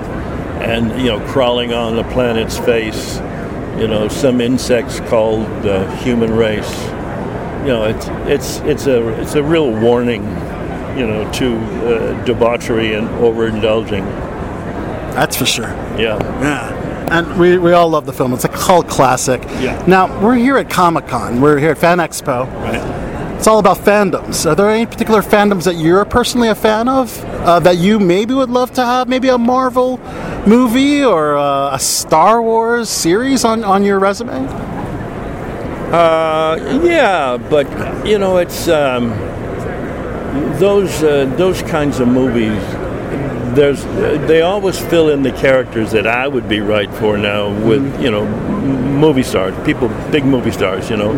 Uh, and I'm not quite sure how I would be cast other than a president, which I played, Oh, or a mayor, totally see or, that. or, you know Yes. that kind of thing. Uh, but uh, there's there's too much competition in show business, I think, right now in the community Yes. for me to uh, be in one of those. I'd love to be in one of those kinds of movies. I just just to see how they're made, just to see how what the process is because they're so complicated and you know whenever I go see one which is not very often I'm always amazed by the tech technological advancements that the, you know and and and I'm always questioning usually the first thing out of my mouth is well how did they do that you know how did how did they make that and Amazing what computer graphics can do. I and that's what I- completely different. yeah, that's what you know and, and I'm I'm always I, I'm always generated more towards the human stories you know the Yeah. the family stories the With more heart. yeah Yeah. Fantastic. Well, Barry, thank you so much for talking to us here on Below the Belt. I'm getting the signal to wrap things up. But of course, Fan It wasn't, Expo. it wasn't below the belt. It wasn't below the belt, but uh, we got a little preview of that earlier. Yeah, Um, yeah, yeah. and go back down. I'll see you later. Yeah, and there, yeah, why don't you do that promo? Let us know who you are, and you're on Below the Belt show. Hi, I'm Barry Bostwick, and I'm on Below the Belt Show. That's what you want? I don't know. That's what you got. All right. Wow. Jimmy Buffett, Margaritaville, followed by my interview with legend Barry Bostwick from Chicago Fan Expo. That's Brad Majors from Rocky Horror Picture Show, but nonetheless, oh man, reflecting on uh, what an icon that Jimmy Buffett was. Uh, were you, were That you song singing? is timeless, man. Like I, I, I'll never tire hearing that song, especially hearing it live. Like, or, like or if I'm at a bar, restaurant, someone someone plays it on, you know, acoustic guitar or whatever. Like, I'm always singing along and doing the salt, salt, salt, Salt, always, salt, always. Absolutely. Wow. And of course, Barry Bostwick. Um, brief but great interview. He was a lot of fun. Um, you know, he talked, of course, he could talk freely about Rocky Horror Picture Show Mm-hmm. because it that was before uh, SAG-AFTRA was a union back in the 70s when he did that movie. So Wow. he could freely talk about that one, that's for sure. How old is he now? Oh my God, he's in his. How old is he? I just had his. uh Oh yeah, he is now 78 years old. Wow. Again, a legend. For real. Um, it's funny because uh, he's going, he was going, oh, below the belt show, don't you mean down there? Why don't you check it up there? he would have that truck. humor. He would have it. Yeah, he has it. Barry Bostwick is certainly a legend, but um, let's just uh, wrap up movies with uh, a couple more festivals and then a couple TV things. So, uh, the Toronto Film Festival, another big festival that's happening. Um, and Amanda Seyfried uh, revealed that she will not be attending the world premiere of her Seven Veils film, even though the film had a um an agreement. You know, she still thought that uh, it wasn't appropriate to to show up, which is interesting because uh, it was the film was given a waiver by SAG-AFTRA, you know, because it's a uh, independent Canadian movie. But Amanda Seyfried said she, it still doesn't feel right to head to the festival in light of the strike. So I think it's a good call Interesting that- because if you because it people in, in in the future may go, oh, she during the strike she went you know to her film festival with her big film whatever, and then she's gonna have to over and over and over again go, there was an agreement, I was allowed to. So at this this point, she's just like, mm, I'm not gonna go. Nope, it's not worth it.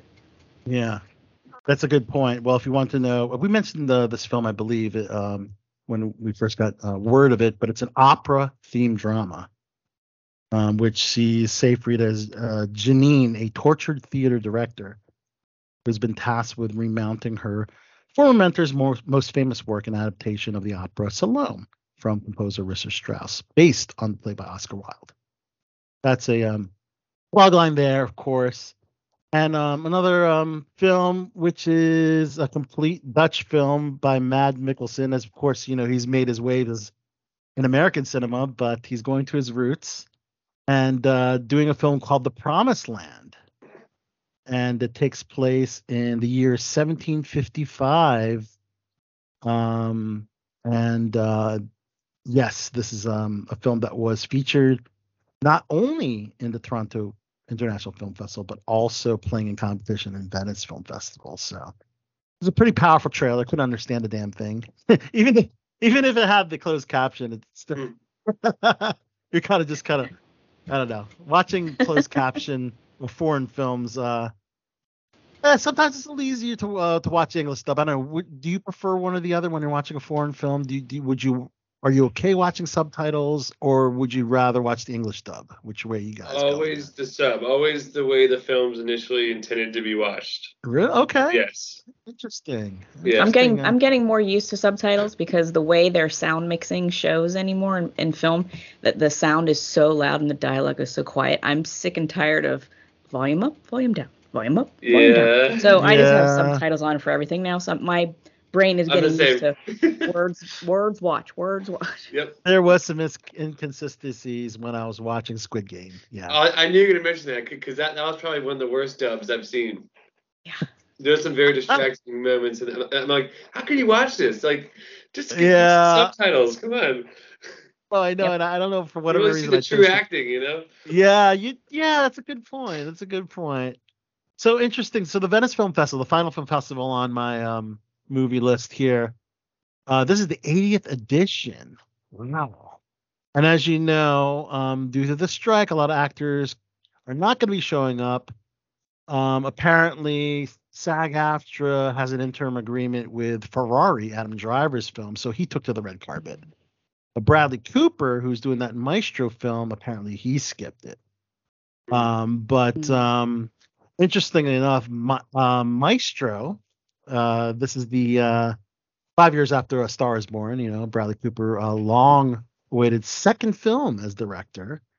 It's it's amazing how a- Yeah, a it's been that director long can actually direct himself because he directed himself uh, in uh, Star Is Born and also is doing the same for this one. And of course, he's playing Leonard Bernstein, and there's a little bit of controversy because he's doing a prosthetic nose. A lot of people said it's anti-Semitic, which I, I don't know if I mean look at uh, the whale. I mean look at uh, Brendan Fraser when he was in the, that suit. I mean, I don't think too many people are up in arms about that, and I think it's just trying to capture the look of the of Leonard Bernstein as it wasn't overly huge or comical. It was just Nicole subtle- Kidman won her Oscar wearing a prosthetic nose for the hours. oh, what which movie was that for? the hours. The hours she wore. a Yeah, she had a pro. It didn't even look like her. Yeah. Oh, there you go. Yeah. See, there's an there's an example right there. There's Um, a difference but- between wearing a nose to make fun of who he, you know, the culture Yes. or the, you know, the ethnicity he's playing, Right. like blackfaced, right? Or right. the, the per you have to look like you want to look as much like the person as possible Exactly. to do justice to the person you're portraying. I mean, Cillian Murphy did. He barely ate, so he could, you know, look as much like Oppenheimer as he could. That's why Yep. he had like the very, you know, sunken face, and he was very Mhm. skinny, and he Yeah. really did. yeah. Yep. Exactly. And of course, they always measure by standing ovations at these European festivals. They do it for Canada, they do it for they do it for Venice, and this one had a seven-minute standing O. So that's how you know your your your film did well, is if uh, there's a standing O uh, for an extended amount of time. Um, What, so what that must be like. Wow. To continually be like, oh, thank you. Oh. I mean, after like five minutes, he'd be like, okay, everybody sit Oh, down. that's enough. Yeah. so tying the maestro, um, which is interesting because the they didn't um they just do an Elvis movie. They're doing a, now a Priscilla movie, well, Priscilla Presley's memoir. Oh, her. Elvis and me. It's like, of the story? Mm. yeah, I guess so, but it's like um this is Sofia Coppola's um project.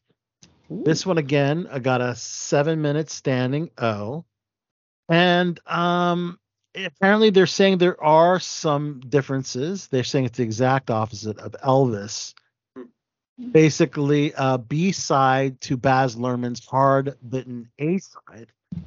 Not sure what that analogy is alluding to, but um, I don't know. But they're also saying that um, Jacob Elordi, who this actor is kind of blowing up, and he was the the guy on from uh, Euphoria, is playing Elvis this time and um, Oh, um, they're saying that. that. they're saying even though that um, Austin Butler's performance is great and of course it was nominated uh, for the Oscar, Lordy has the look down, Mm. Mm. which is interesting. Well, I So- thought, I thought, um, you thought Austin Butler had the the, I, the I, he had, he has that, like the same lip. okay, yeah, shape. he had that. Yeah. He had that. Yeah, Sorry, but I, don't know. I, I don't was know like, if the I'm look. glad you guys matched- can see me. I was like, his lip is- the the wavy I lip get, I uh, get, curl. I get. The lip curl, right? Yeah. But beating them in a standing O time period is a 10 minute standing ovation for the movie Poor Things. All right. So this is Emma Stone, Mark Ruffalo, Willem Dafoe, and Ramy Heard Youssef. about this. You've Yeah. heard of this one. yeah. Yeah. Yes. Apparently is herald, heralded as a new classic for the ages. It's a very racy role for Emma Stone, from what I'm being told. She plays a young woman named Bella Baxter, who is brought back to life by a brilliant scientist. Wow. Brought back to life. Ooh, okay. Um, and apparently, um, they're saying that a lot of the scenes are pretty graphic. Um, you know, and that's that-. Okay. it's a hard R. Yeah, and this Be- Bella Baxter character is so very Frankenstein-like, is what they're saying. Um, she attempt so uh, Emma Stone's uh, character attempts suicide only to be reanimated, Frankenstein-like, by a clearly unhinged surgeon and scientist played by Willem Dafoe. So Sorry for that. yeah, so that sounds a little good. That sounds like a great film. Um, a little bit of a, a shorter duration is a four minute standing out, so not as good. Um, but nonetheless, it was a short film, so you know, short film, shorter standing out, right? it's a Wes Anderson's film, The Wonderful Story of Henry Sugar. And I mean, you know, it's short. It's a short film, but it doesn't definitely has names as Benedict Cumberbatch, Dev Patel, Ralph Fiennes, and it's a quirky comedy. Um, so um, it's based on Roald Dahl's 1977 stor- short story collection, The Wonderful, sorry, The Wonder Story of Henry Sugar. Um, so it's basically an anthology made up of all these short films. And then there's like less than that, but like a very tepid, like golf clap of an applause. It's a three minute applause, all right. Only Now, the- three minutes. God forbid. but very tepid at the same time. There's a reason for that. The director is disgraced film director Roman Polanski. Oh, she's one of those. Yes. So um, he premiered his black comedy, The The Palace, and uh, apparently he's been able to have quite a career uh, in Europe. You know, producing films in Europe, and um, of course, you know, crimes that he allegedly committed, uh, sexual assault allegations, were back in the 70s. Um, and of course, he admitted it and he, you know, apologized for it, but yet, you know, there, there, apparently some people there, you know, there's no redemption on that one as severe as that, regardless of how young he was at the time. But, um, but he was able to make himself a career in, in Europe nonetheless for, for this particular film. But you know, they gave him a three minute, you know, applause, you know, tepid, tepid applause is what they're saying. Um, yeah. so basically, it's a screenplay he wrote alongside Jerry Glamamowski and Iwa Piahaska.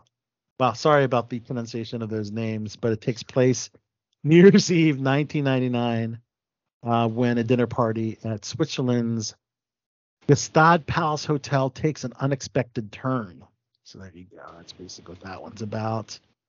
Um, and two other films that are be on Netflix, a part of the great Venice Film Festival. David Fincher's The Killer. I want to see that so bad. Yes, yes. Stars Michael Fassbender. A five minute standing out. All right. A little better than the Polanski. Good. It's But good to not know they're good- not just giving out, you know, seven to ten minute applause for everybody. Yeah, yeah, They no, should only a five. standards. Okay. so Fassbender stars alongside uh, Tilda Swinton. But uh, of course, they did not attend the Venice Film uh, Festival because of the SAG-AFTRA strike because it already has attachment to Netflix. So that's already, you know, um, Yeah, and considered I a feel, like, I, I feel like they'll give more of a standing ovation if, if they were actually there. You know, like yeah.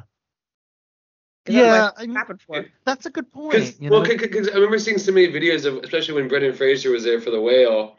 You know, and he was there for the standing ovation. Like that's why everyone's clapping so much. You know, I mean, it, it was great and everything, but you know, you, you want to clap for the person who's, you know, the, the the reason why you're clapping is for the performance. Yeah. Yeah, that's a that's a good point. That's probably um a big part of it as well. Yeah, you so you saw the trailer uh, or you I read did. about the killer, James? Yeah. Yes. I saw it too. hmm Yeah, it apparently has a very clever script, very dazzling action scenes, and is a must watch must watch on Netflix. Um, so Michael Fassbender plays an assassin character. No, is that going to be in theaters before Netflix, or is that just going straight to Netflix?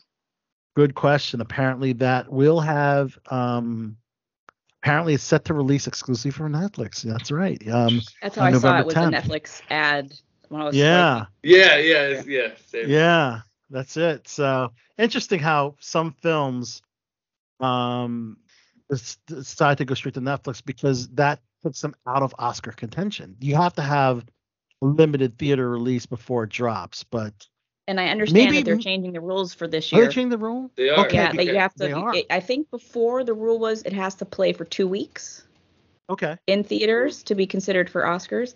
And now I don't know what the I, I read they're changing the rule and it's going to be extended, so it can't be just two weeks because people were like sneaking their things in at the last minute, like two weeks. All right, yeah. Oh, so now I they're making it a little bit tougher. Oh, okay, good, good. Yeah, I mean, you know, that's that's the way they're. It's called cinema for a reason, you know, to watch in a theater. Yeah. Um. So the top five Netflix movies right now includes um. You are so not invited to my bat mitzvah, the number one film. This is uh, Adam Sandler's film.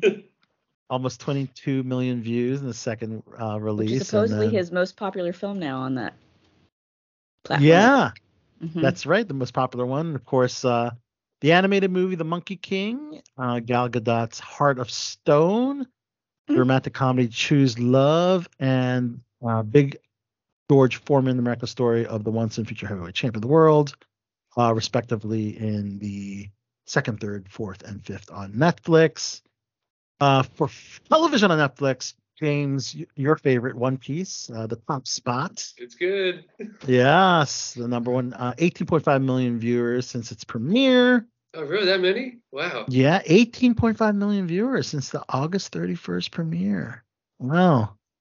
Um, that uh, apparently second place is the Who is Aaron Carter, which was the previous last week's winner. Uh, 15.8 Mm. million, the number two. And uh, if you're a fan of The Crown on Netflix, it was revealed that the 2005 royal wedding between Prince Charles and Camilla Parker Bowles' um, wedding will be featured in the sixth and final season of The Crown. So um, that's Dominic West from The Wire uh, and Olivia Williams, uh, who's playing uh, uh, Queen Camilla. Um, so uh, Wow. yeah, yeah. So that's the Mm. final final season of. Uh, that that's been an um, an Emmy darling for quite a while. The Crown, you know. So Great performances. It was well it deserved. is. Mhm. Yeah.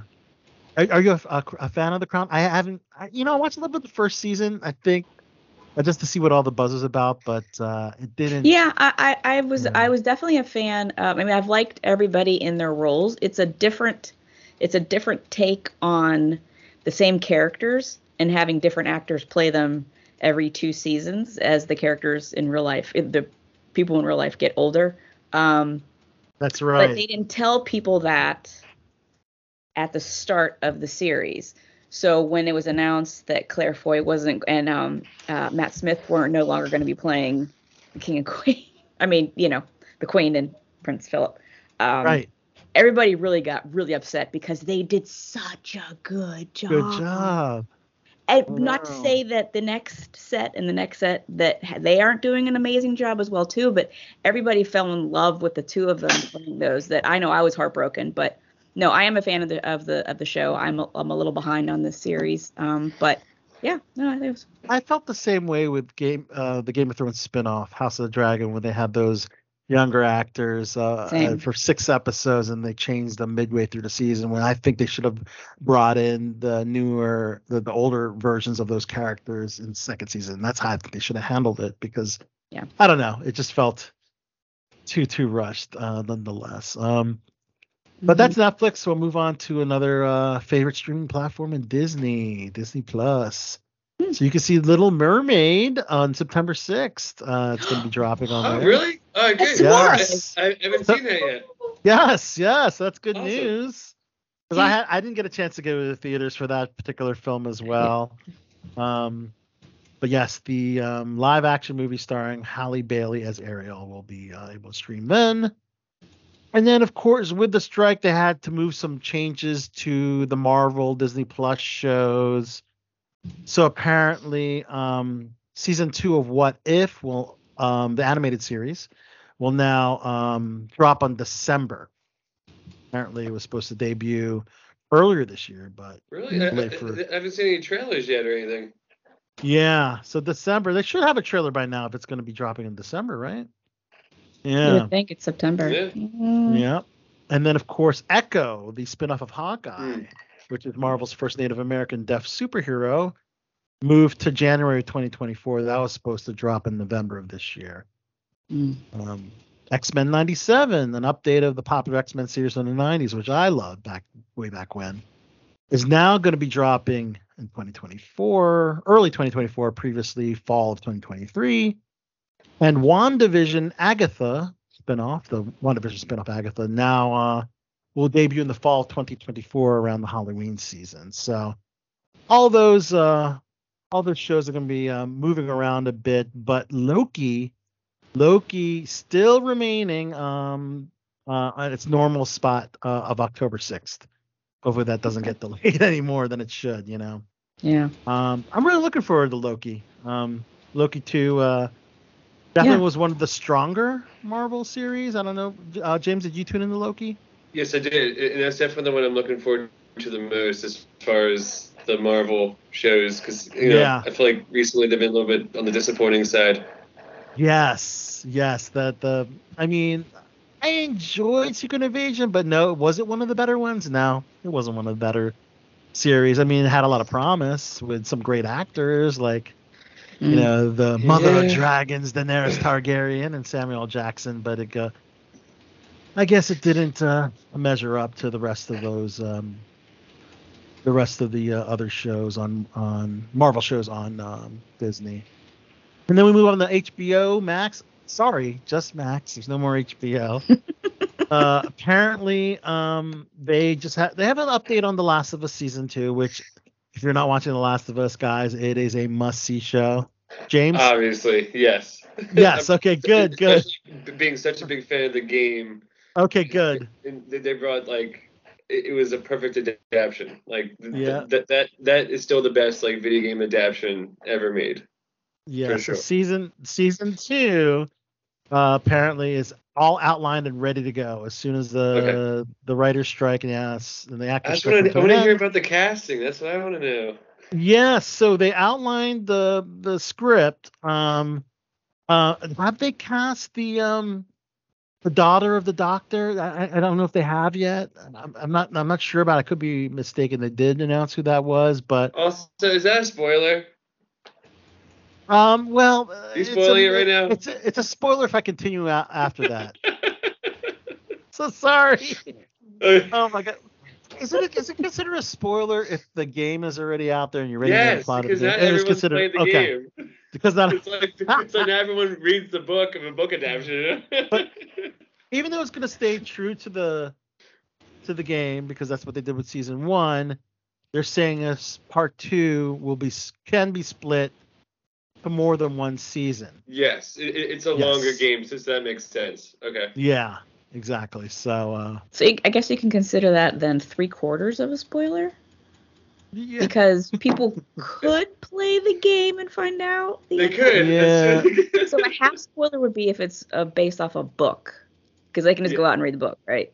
Right. right So there are some people out there already with the knowledge. A Yeah. full spoiler is they've locked down the set, people signed NDAs, nobody knows what's going to happen, and then it leaks. Then I would consider that a full full Mm. spoiler in my own head.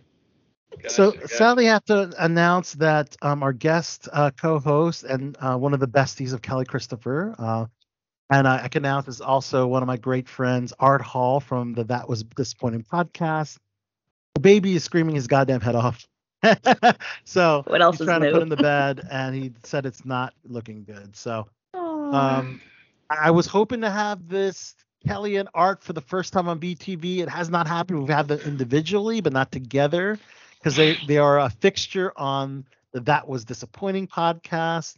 So everybody here is a part of a podcast, Below the Belt Show.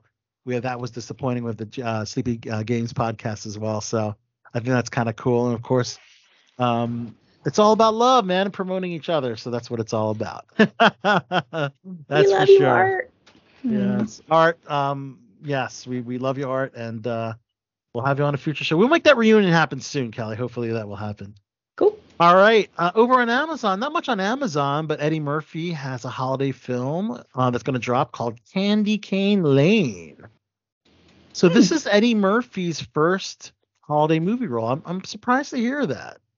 Um, That he's doing a Uh, holiday Two. film, or that's his first one. yeah, that is his first one. It's if this is uh, correct, it's like wow, is Eddie Murphy's never done a Christmas movie before? Um, which I think is really interesting. You figured he, the guy is had a It long. seems like he, he would have, yeah. he would have done one, right? Oh, with like his comedy or something like that. Right, yeah. yeah, yeah, maybe so. Yeah, but There was no there was um, no Christmas section in any of the uh, um, Axel Foley films. I know there should have been one. and then you can have the Hills, people right? on the internet debate if it was a Christmas one or not. Yeah, yeah. Yeah. so yeah, the comedy uh, icon that is Eddie Murphy stars as Chris, a man set on winning his neighborhood's annual Christmas home decoration contest, and strikes a deal with Pepper, an elf, to increase his probability of winning, and he he casts a spell on him to bring the 12 days of Christmas to life. Okay. Nice. That sounds like a great, nice holiday movie, right?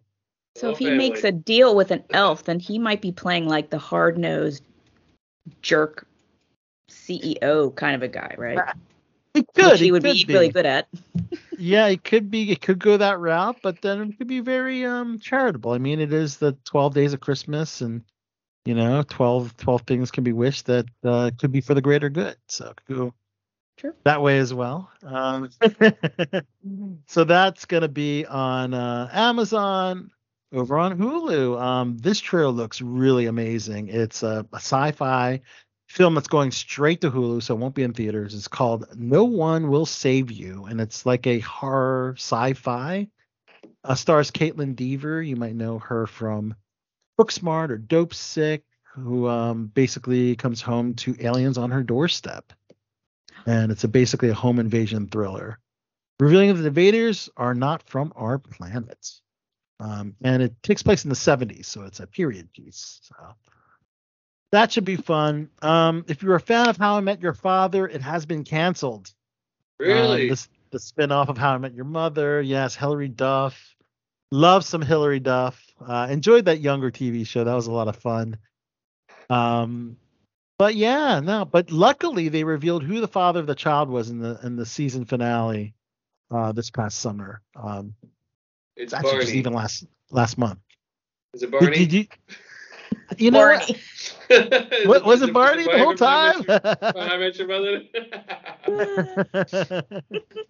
I don't even know if it's, uh, they spelled this one. Yeah, I don't think they were well uh, revealed who uh, the father was in this in this new source that I have. Um, uh, all right, Paramount. Um, does anyone watch Lioness first of all?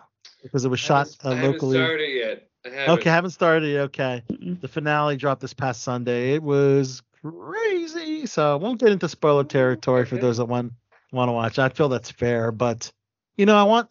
That's a thing, man. You know, that's why we hope the strike ends not only for to bring productions in general, but to bring a great production like Mhm. Special Ops Lioness that gave actors from our region, James, um, and that's DC, Maryland, Virginia area more television uh, opportunities. Of course, you know, Bezzy, who was with us earlier, was alluding to at one point way back when DMV was the number four uh, market. Um, of course, it's far from the number four market now. But um, you know, shows like Lioness, shows like Lady in the Lake, shows like uh, We Own the City is what uh, you know we're happy to have um, come through, and hopefully more productions um, will come. And of course, let's just uh, hope that the uh, that the uh, strike uh, is uh, ends and everybody is happy. Wait, so, have you heard any news about Lady in the Lake? I, haven't heard anything about release dates or anything for that. I don't think they've announced um, a drop date for Lady in the Lake quite, uh, yet, and I have a feeling it's going to be in 2024. Yeah, I mean, basically, they would have announced uh, a series that was, is going to be released, but I don't know. They did a Christmas episode, so I don't know. You know, is it like you know? I don't know. So uh, I don't know. They they really haven't made an announcement on that yet. Um, have you heard otherwise? I don't know. No, it, it, I, I talked to talked to uh, Janae about it. Uh, Janae Palmer. Um, yes, Janae was. Um, we can say right. She was the stand-in Yes. for Natalie Portman. Yeah. She was a full time stand-in. Um, yeah, and she doesn't know anything either. I'm actually, I'm actually, I'm going to her wedding uh, in two week, three weeks. Nice. Yeah. Congratulations to local for you, actress Janae. Janae happy for you. Palmer. That's congratulations. Janae and I are actually in a film together. We didn't we didn't have any scenes together, but it's a great indie film. And you know, I'll, I'll mention it really brief. I know we're uh, it's still uh, it's a film that uh, is considered a SAG film, but it's called Step Back Doors Closing, uh, shot in Washington D.C. And um, when I can talk about it more, when I'm allowed to talk about it more, I'd love to. But uh, I'm really happy with uh, uh, being a part of that particular project. But nonetheless, um, but nonetheless, yeah, watch Lioness, dude. It's great. It's compelling television. It's it's Zoe Saldana. It's Nicole Kidman. It's Michael Kelly from House of Cards. Oh yeah, dude. You know? It's always good. And he, you know, Michael Kelly's always a part of a political drama. I mean, he was in Jack Mhm. Ryan. He's always a schemer. Yeah. yeah, he was in the James Comey uh, uh, show, the Comey Report or something, and then he was in House of Cards, and then now he's in Lioness, which is which is pretty cool. He found his niche, you know, the political Mhm. thrillers, you know, political dramas. Typecast. Yeah, Well, he's good But- at them. That's true. he's good at them, but my gosh, guys, that finale was just jaw dropping crazy. I gotta know. I gotta know what this is like. I have to know. Well- All right, I'll, I'll well, start I, it. I will I will say because you find this out in episode one.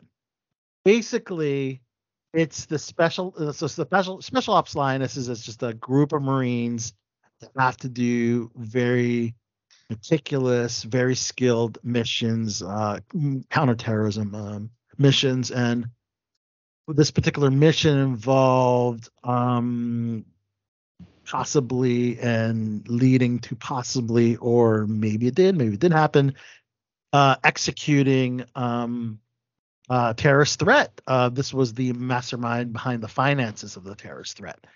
And in order to do so, uh, they had um, a Marine, um, the and one of the um, protagonists of the Lioness. Um, the actress is, is pretty. She's, she's brilliant. Um, her name escapes me right now. Alyssa De La Vera, I believe. Um, well, anyway, she had to befriend the wife uh, of of the um of the terrorist. It's basically um husband and the father of this woman uh, were associated with uh, the terrorist organization. So her job was to befriend the woman and kind of get the inside scoop, and then they take over and do their mission to try to to wipe out terrorist threat, and you know, very Bin Laden style. So Mhm. whether whether that happens or not, you'll find out. But midway through the season, um, she kind of falls for her. They fall for each other. Um, and during, during this whole, so it makes it very awkward for for this particular marine to carry out the mission. So, but that's that's what happens in eight episodes basically. So, not too spoilery because I'm not I'm not revealing the ending, but definitely definitely worth a look for sure. Did Um, Did you audition for Lioness? one role. I had one audition, and I did too. it was it was literally two lines. but I'm happy. I'm happy with the two line audition.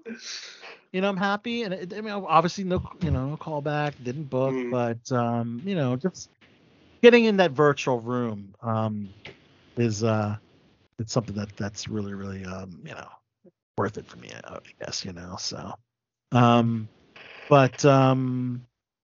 Oh yeah, one more uh, Paramount thing because I did wa- did want to talk about uh, another like a round a round table type of acting thing uh, to end the show. But um, Kevin Costner finally talked about the reason why he left uh, Yellowstone.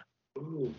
Yeah, so apparently, as you know, that's one of the more popular shows on Paramount. Um, Pretty much his side of the the, the the dispute of the of the show, and apparently, um, it had to do really a lot with um, his divorce settlement, and apparently, in order to um, and because of the divorce settlement, he disclosed the money that's owed to him, basically. So he's basically owed 12 million uh, for the not yet filmed second half of the of the season, and apparently he walked away uh, because of that. And I guess because he had to reveal that for his divorce proceedings, and he pretty much just opened opened the uh, proverbial can of worms, I guess, to talk about it. And he basically said it's a little disappointing that it's a number one show on television and I'm not participating. And and he said I'll probably go to court over it. So there you go. So that's Well, if Kevin Costner can't get paid, What about the The rest rest of us? Right. What about the rest of us? Yes. Uh, Oh man. Um, a couple more TV things, and we'll be done TV. Um, if you're a Walking Dead fan, like I am, still uh, just frivolously still hanging on to this franchise while everybody stopped watching. but How do you do nonetheless- I don't know. I watched 11 season, then you know you get invested in these characters, and now they have a spin-off with Norman Reedus' character Daryl Dixon called The Walking Dead Daryl Dixon, and of course that drops September 10th. And of course it's a solo trek to France, and um, oh man, I don't know. It, it the Okay, I trailer. to ask if Carol was going to be in it, but if it's a solo Now, thing. Carol's gonna be uh, rumored to be in season two. She didn't want to go overseas so soon after wrapping season 11 of Walking Dead. She really needed a break, spend time with her family because that's 11 seasons being away, and I mean, I think they shoot like five to six months, you know, Yeah, out of a yeah. year, Mhm. for, for because it, it's it has a lot of episodes. You know, has uh, you know, many you know, compared to like. Last of Us, you know, only had like eight, eight or ten episodes versus The Walking I Dead, I remember which when has like season eight was supposed to be the end. they said Really? that? When season eight was supposed to be the end, yeah, and then they kept going. No, you know what? I'm glad they continued because they ended when the last comic book was written. So it was very comprehensive of the source material, you know. But um but I guess we'll find out the reason of how Daryl Dixon gets over to France. I mean, how the hell does he end up in France? But I we'll find I, out I want to see soon. how he gets there. Yes, yes. may- You might be a fan again, James, if you start watching Walking uh, Dead, Well, the Daryl uh, Dixon again. I'm actually I'm more curious about the uh, the Rick and Michonne show Yes, more than yes. because I, I heard about all the spin because like I, I wasn't gonna watch the whole Walking Dead series. Like I think I stopped when the the whole Negan. I mean, actually, I don't want to say. Okay, you, you Oh, know what to say. It's You been out for years. You can say It's it, been out for years. yeah, yeah. been out he- for the whole years. Negan in baseball bat, and he he, he kills Glenn. Glenn and. Abraham, right? Um, and then uh, so but but but I did I did watch like the finale because I was like, you know what? How do they end this show? Like Oh, so- good. Sometimes watch- sometimes I, I I did the same thing with like True Blood. Like I stopped watching Oh, True really? Blood, but I, I, I wanted to watch the finale, even though like Oh, I, I missed like two, three of the seasons. Now, were So- you lost when you watched the finale Walking Dead without watching the previous seasons, or you pretty much uh, everything kind of clicked? So it was so there was one scene in the finale I really appreciated, and I feel like I didn't need to watch the rest of the season because it was a scene between uh, Negan and Maggie. And Yes. it, and it had it had to do with the it had to do with Glenn, and I thought that was that was like probably the best moment in the episode for me was Yep. how they acted that out and I- and like I, I even felt for you know and Negan's the one that killed him and- but I still felt for him and like the way he, like he was describing his state of mind and all that and I was like oh shit okay I guess it, it, did get it did dive a little deeper than I expected Yes. it to. It's his redemption, uh, basically. yeah. We, we saw at the end of uh, season 11, but then we see kind of the old Negan back in the in his spinoff. As you know, him and Maggie are in their own spinoff. You know that, right? It's called Dead City. Okay, So- Oh, my okay, word. that. so yeah. now now there's They are just that that franchise is just it's turned into NCIS or CSI. yes. they just don't want to stop. So now there's three spin-offs. And of course, you have Fear the Walking Dead, which is completing its eighth and final season. So, oh my gosh! But nonetheless, seasons, Wow. I mean, you know, they, they won't. You know, sadly, I'll be watching. You will be watching Um. Yeah. Um. Let's see. In, in miscellaneous uh, news, uh, Sean Diddy Combs, recipient of the 2023 MTV Video Music Awards Global Icon Award. Hmm. So that's going to be on September 12th. Um, good day. It's an important day. That's yours truly's birthday. And uh, Shakira will be the recipient of a Video Vanguard Award as well. So look out for that one. Um, and um, gosh, what else? Oh, um, I only have one tidbit in the world of wrestling. That's controversial wrestler CM Punk has been fired by All Elite Wrestling following a backstage altercation at one of their biggest shows called All In in London. We talked about this last week uh, on the show, but um, no, it's not a storyline, guys. He is legitimately fired from the organization. apparently had a backstage altercation with Luke Perry's son, Jack Perry. He's a Jungle Boy in AEW. He's a wrestler. Kelly, I know you're probably a big 90210 fan back in the day, and uh, maybe had a crush on uh, Luke Perry. Yeah. Rest in peace. Yeah. So his son is an accomplished pro wrestler. Yeah. Wow, I didn't Um, know that. Jack Perry, yeah. So apparently CM Punk and Jack Perry an altercation with having to do with like uh, working with real glass or fake glass spots. So he apparently choked out. He choked out Jack uh, Perry backstage, and apparently he was, you know, it- it- after a long investigation, they basically said that the incident involving him could have uh, affected other people. He, you know, caused quite the uh, the drama backstage. So they ended up firing the dude. So Wow. so keep there that you rage go. in the ring. Yeah, you got to keep the rage in the ring. Mhm. And of course, uh, we always end with uh, the rest in pieces. But um, you know what? I, I think before we get, because that's always the last part of the show, um, I want to talk one more round robin on your favorite moment on set. Uh, from uh, from it could be your expect, it could be even when you're a non-union actor. Is there one particular on-set memory that that just you loved and it's a, just a fond memory? Maybe you were chilling with the the the, the principal celebrities. Maybe I don't know. Maybe it was a shining moment uh, for you on camera. Um, Kelly, looks like your wheels are turning. So I'll start with James. James, do you, do you have a do you have a favorite moment on uh, set of, of many, the many sets you worked on? I, I think I can guess which one it might be. I don't know if it involves Mr. Jason Segel, but that, it that was my does guess. involve Jason Segel. Okay. It Okay, that- does. All right, go ahead. Go, throw it out. Throw it out for us. Uh, okay, so to preface the story, um, I was a a, a, a full time stand in for Jason Segel on a TV show in Philly called Dispatches from Elsewhere. Yes. And what I didn't know, um, I mean, I, I, I don't know if this is a normal thing uh, for most productions. So um, if you're, I, I guess when you're a full time, st- I guess the full time stand in for like the number one lead of the show. Um, sometimes they'll be willing to give you a line in the actual show, or, or, or, you know, they'll actually, you know, give you a character, and they'll give you a line for the Yeah. show, and and and I I, I, I- heard they were going to do this for me. Or- or I got like the, the text or whatever that I was going to do it. I, got all excited. I'm like, oh my god, I'm going to line on the show. It's, this was like my, my, my, my first line ever in a in a, like a, a, a big production TV Yeah. show It's a co-star, Um, yes.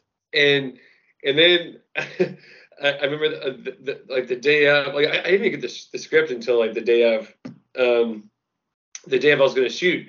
So it, it, but I did know it was only like one line. So I'm like what is this one line? And like I, I- kept I kept, kept racking my brain like what could it be? What could it be? So I I, I- get the, the script in the trailer and I'm reading I'm reading I'm reading. I'm like all right so I'm I'm this I'm like tourist number five. And like I get this one line, and and the line literally is, it's it's Jason Segel, show us your dick. That's literally my line. and it did make it in the episode. I believe I did see it. And uh, you were like across the street, right? yeah. So, so in the scene, he's literally he's running down the street. he's chasing this guy, and I'm supposed to be the tourist that sees Jason Segel, and I literally yell at him I'm like, Jason Segel, show us your dick, and just like that. And I was I was like, I I. If, if this is my only line I ever have in any TV show ever, I will die a happy man. I, I'm There you go. There you go. And of course you and you got to go to the wrap party too. So that's another Yes. uh, big part of it too. That's always a, a nice icing on the cake uh, moment. See, Yeah. Uh, now when you do Kelly late when you do a late night talk show, they're gonna bring that clip back and they're gonna Yeah, I show- know. Yes. I'm okay with it. I'm okay. Yes. Yeah. We all start somewhere, right? That's true. That's very true. Kelly Yes, I, Christopher. I will never forget that. Never forget. nice. That sounds like an amazing, amazing experience. How about you, Kelly? Um, well, just to think of one that comes to my mind because I'm sure I know there were a, a lot. Um, Yeah, Uh, definitely.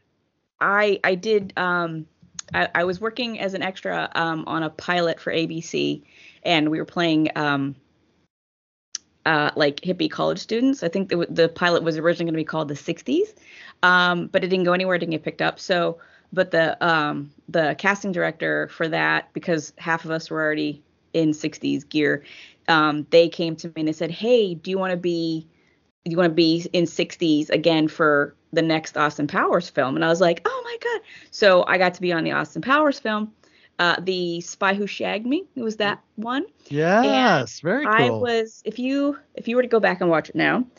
Uh, so this was probably one of the first times it, early early in my career where I finally got on screen that people be like, I can actually see that's you.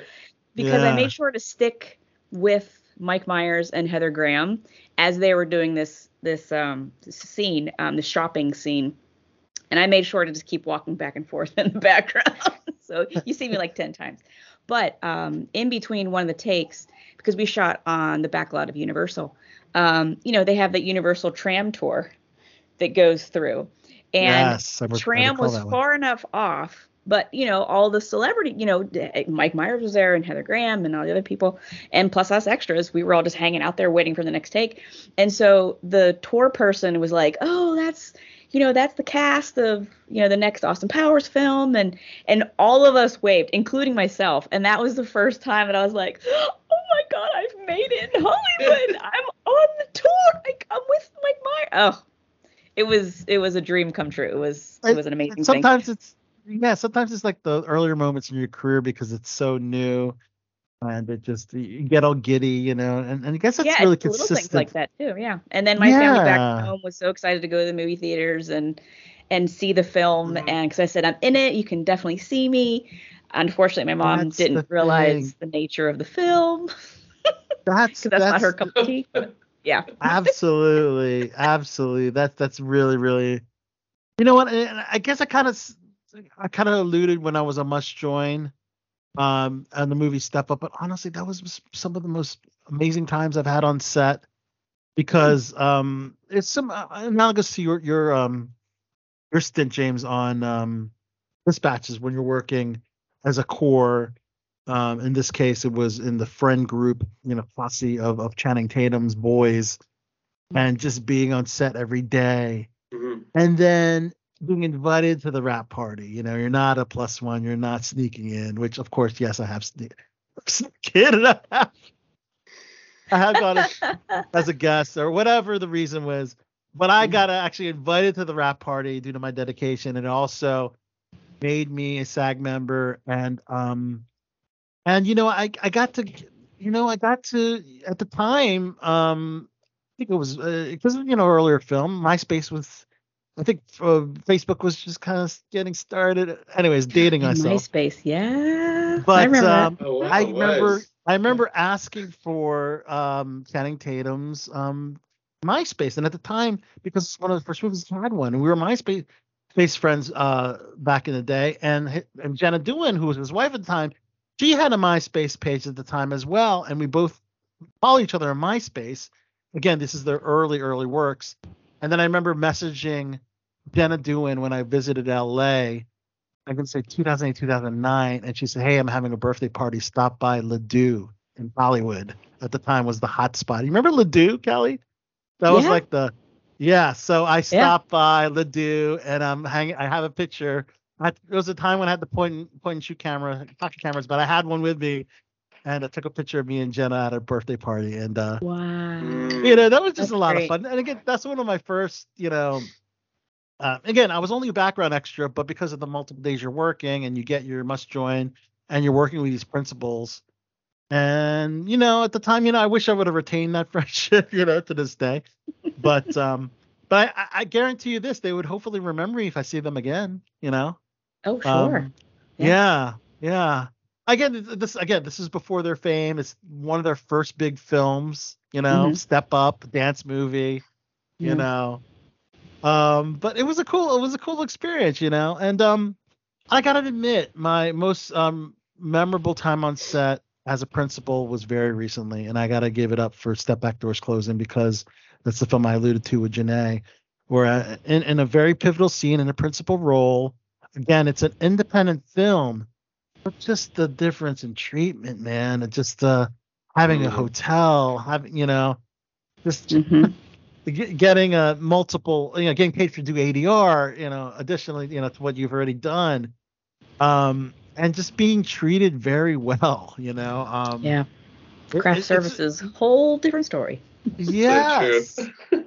so um um and th- you know uh it's probably one of my more significant role i mean well, significant in the fact that it's, it's a it's a it's a sag higher budget sag independent film um and the, the the actors in it are not household names it's riley walters carmen berkeley most renowned is ashley romance who was in that um, amc series NOS4A2 with zachary quinto Hmm. um, I think she was a series regular on that. Um, Mhm.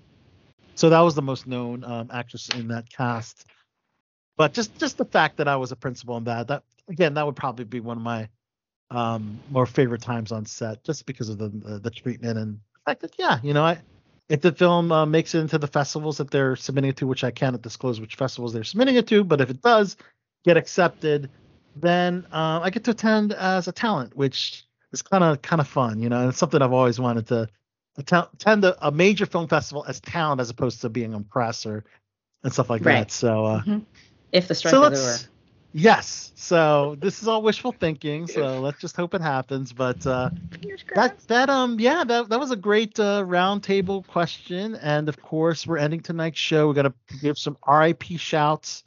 Uh, we already mentioned Jimmy Buffett, music icon who passed away at the age of 76. We not only lost Jimmy Buffett, we also lost Steve Harwell, founder and singer of the late 90s, early 2000s band Smash Mouth. You might know, Hey Now, You're a Rock Star. hmm Get your game on, get hey, Yeah, that that that hit. Um, oh man, it's pretty sad. He was an alcoholic and he died in hospice care due to liver liver failure. Um, he was only 56 years old. Yeah, so um, Yeah, he, he- he wasn't with the band anymore. he was not. No, Yeah, Mm. they replaced him. he yep he retired from the band in 2021. And apparently, I did they they got a new singer for uh, after he left in 2021, right? Yeah, Yeah, Oh, so And it's fairly Delo- recent he left. Oh, okay. yeah, yeah, yeah. yeah. Two years yeah, ago. he big alcohol problems on Yeah. stage. Yeah, we also lost Gary Wright, um, the keyboardist and singer known for the 1970s hit Dreamweaver. You might remember Dreamweaver. I can't Mhm. wait to get me through the night. Yeah, that Yep. song. Um, sadly, he had passed away, so rest in peace. Um, and um, another singer, um, a young singer. This is when it's it's really really um tragic when it's um someone who's so young, but she was only 21 years old. Her name was Fay Fantarrow. She's a rising British singer. Oh. Her debut EP was produced by Eurythmics star Dave Stewart. Um, Hmm. She had a rare um, glioma brain tumor. Um, so sadly, she had passed away from Hmm. that. We also lost Marsha DeRoos, who played Dr. Lubbock in HBO's True Blood. James, you mentioned True Blood a little earlier. Mhm. Um, I don't know if you remember the doctor um, from that role, Dr. Ludwig. Um, she was a doctor for supernatural beings in three episodes of True Blood. Hmm. And uh, we also lost the father of Princess Diana's boyfriend, Dodi Al Fayed. We lost Muhammad Al Fayed, of course. Muhammad Al Fayed, founder of the British department store Harrods. And of course, you know, Princess Diana sadly was killed alongside his son Dodi in a car crash. Um, Paris, Muhammad yeah. was the yeah the founder of the Harrods department store. Uh, he passed away at the age of 94. And of course, with death we celebrate life. Um, and of course, a life event is a divorce. And Joe Jonas has filed a divorce from Sophie Turner after four Is that years of true? Yeah, Yes, that. after Yeah. four years of marriage. Yes. They Yes, just had a baby too. they had true? two two babies together, and apparently Just the had they marriage. just had their second. it's just and the only thing they're saying is the marriage between the parties is irretrievably broken irretrievably broken so it's a very it's a very vague reason yeah yeah it's sad you know i mean especially when they have two young kids like that you know I mean, I try not Um, following that stuff anymore, but I saw it pop up on Instagram the other day, and people were like, Yeah. "It's just a rumor. Leave them alone." I was like, "What? What? These two are what?" Yeah. So I know it's it's very very sad. I mean they had their um I hate when anybody Vegas breaks up. ceremony. It's sad. I think they're married in 2019. Yeah. And um Mm. yeah, yeah, that's and um of course the opposite of that is getting married and Kristin Chenoweth and musician Josh Bryant. They tied the knot this past Saturday in Dallas. So congratulations to Kristin Chenoweth. Hmm. And of course, celebrating a birthday today on Tuesday, September 5th includes legendary television actor Bob Newhart. He is 94 years old. Go Bob. Go Bob, Good. right? Oof. Yeah. And then legendary film actor Michael Keaton, the original Batman, and many other Dopesick. Oh my God, so Pittsburgh, much. Yeah. And he's from He's Pittsburgh a very too. sweet guy when I met That's him. That's your hometown. That's right. Oh, I Michael met Keaton him. is Yeah. 72, and you met Michael Keaton. I did. I was working at a production company in Pittsburgh, and he came in um, to do a voiceover for a commercial, and you know the whole office was a buzz, and we all got to go in and meet him and shake his hand, and I was like, I, I love the man. I, oof, um, much smaller in person than I was expecting. yeah, He was small, smaller in person.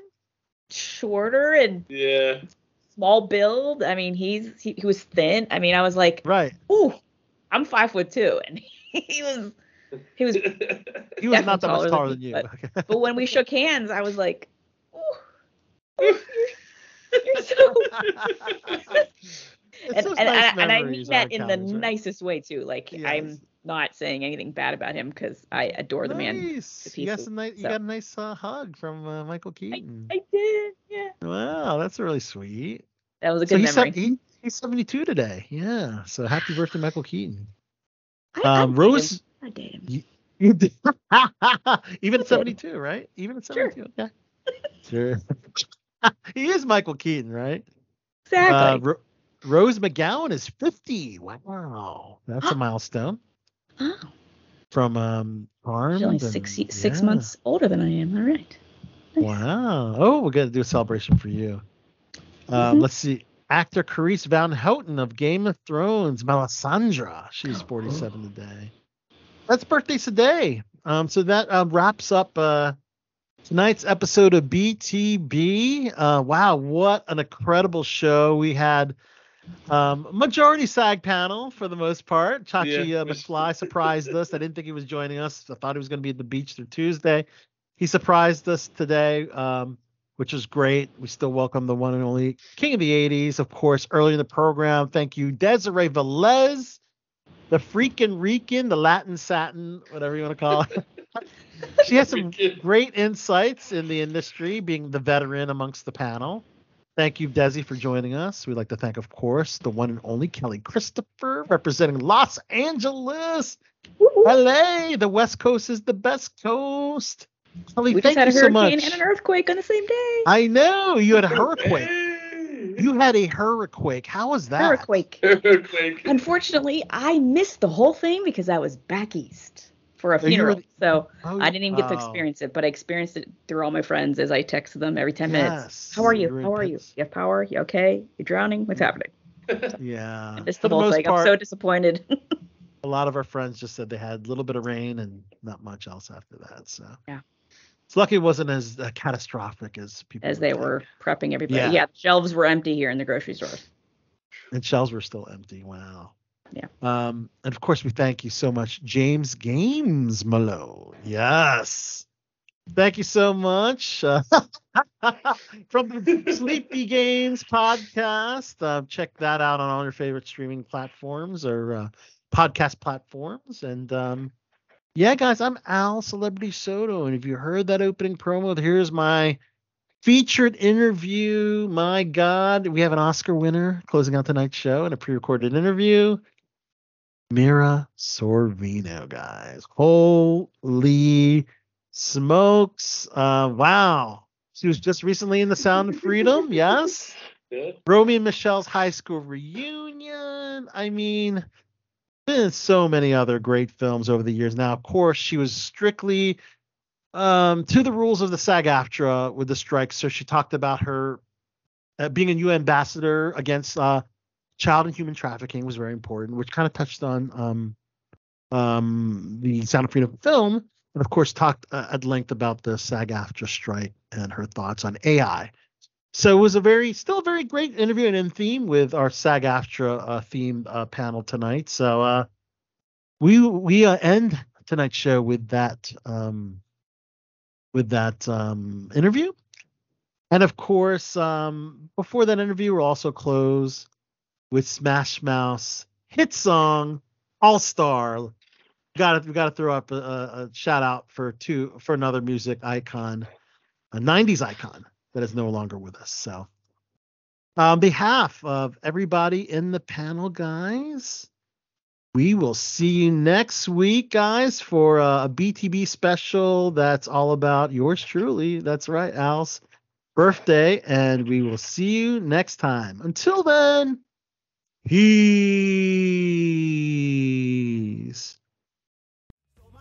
So much to see, so what's wrong with taking the back streets? You'll never know if you don't go. You'll never shine if you don't glow. Hey now, you're an all-star. Get your game on, go play.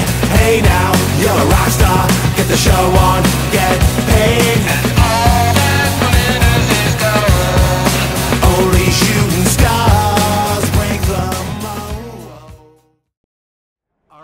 Wow, special interview time here at the Donald Stephens Convention Center in Chicago, Illinois, with this amazing act- actress, Oscar winner, Mira Sorvino.